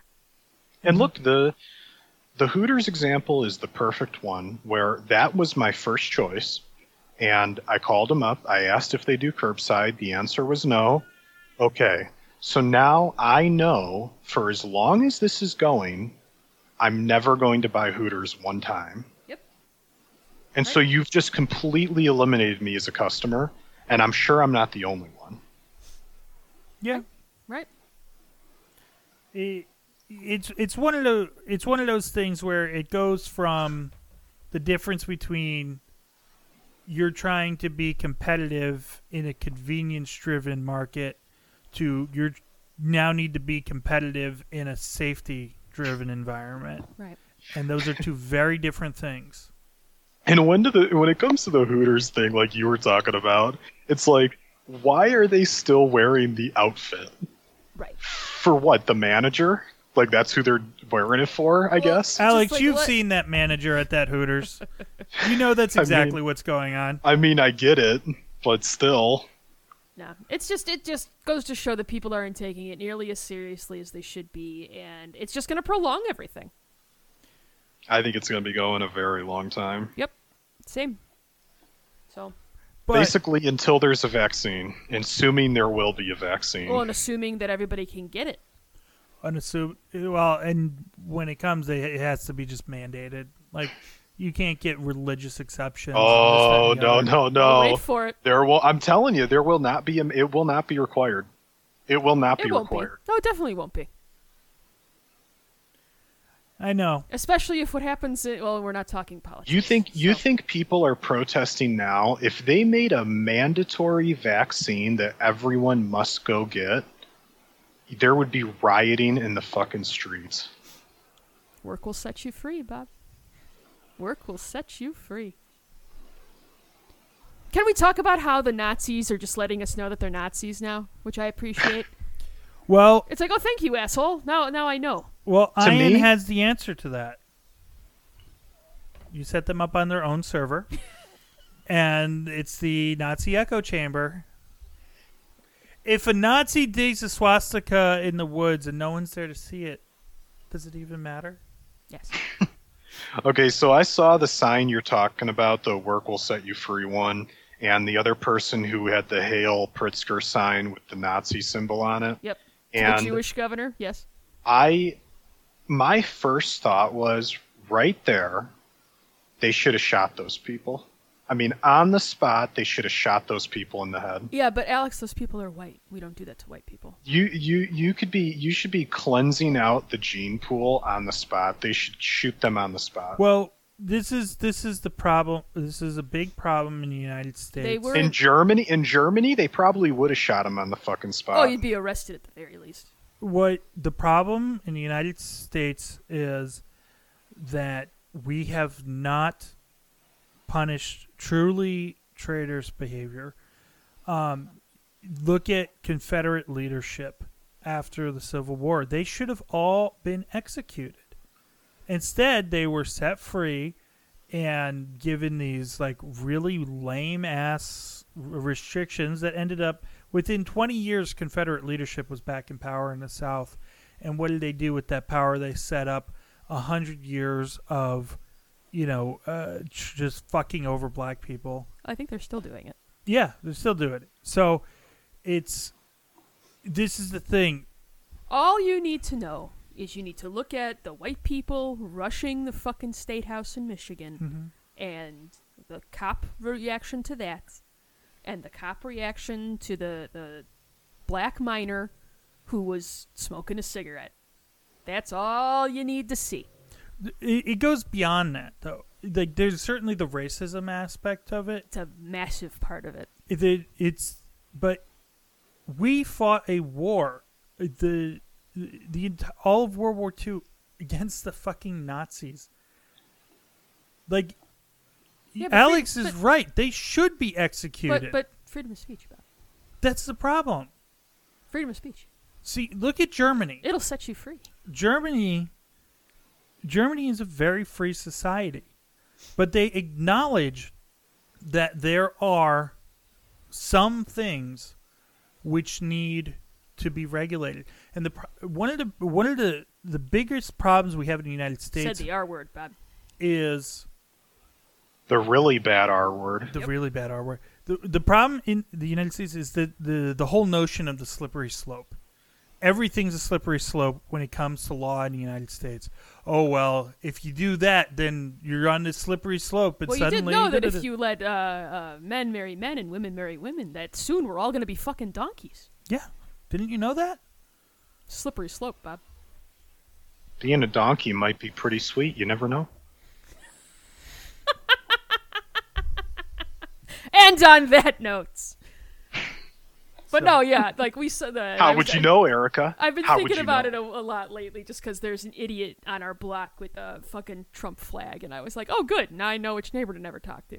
The thing is, when the people, it's like, look, if you want to go protest, shouldn't you do things that you might believe would actually get the result you're hoping for?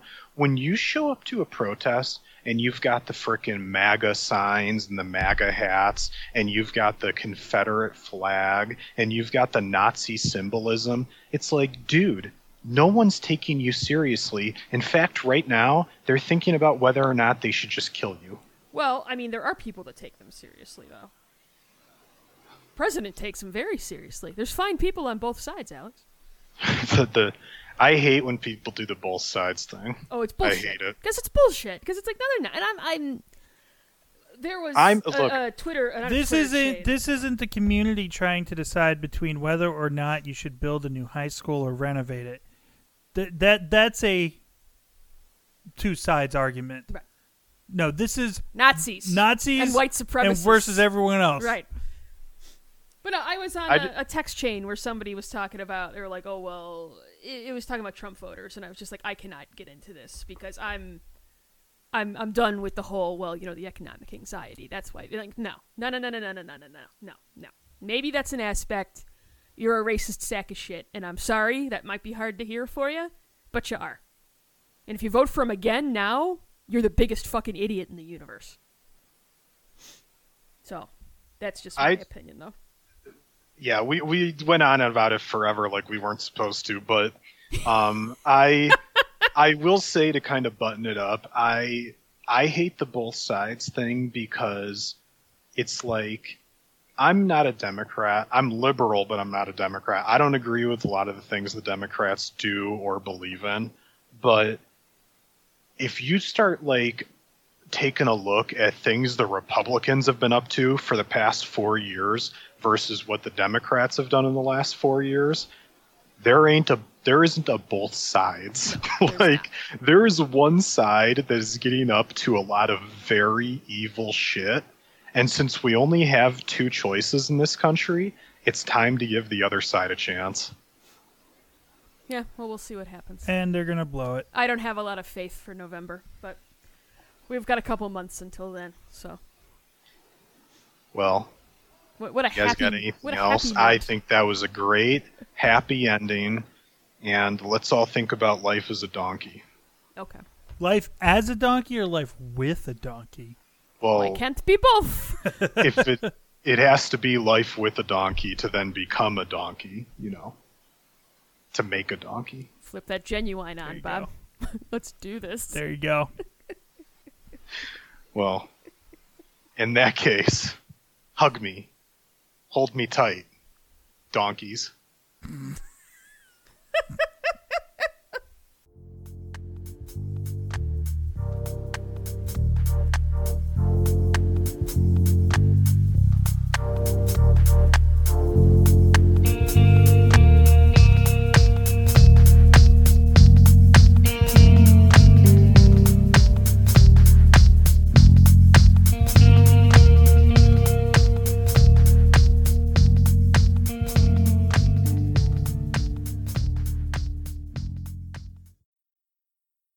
This has been a Puma Knife production.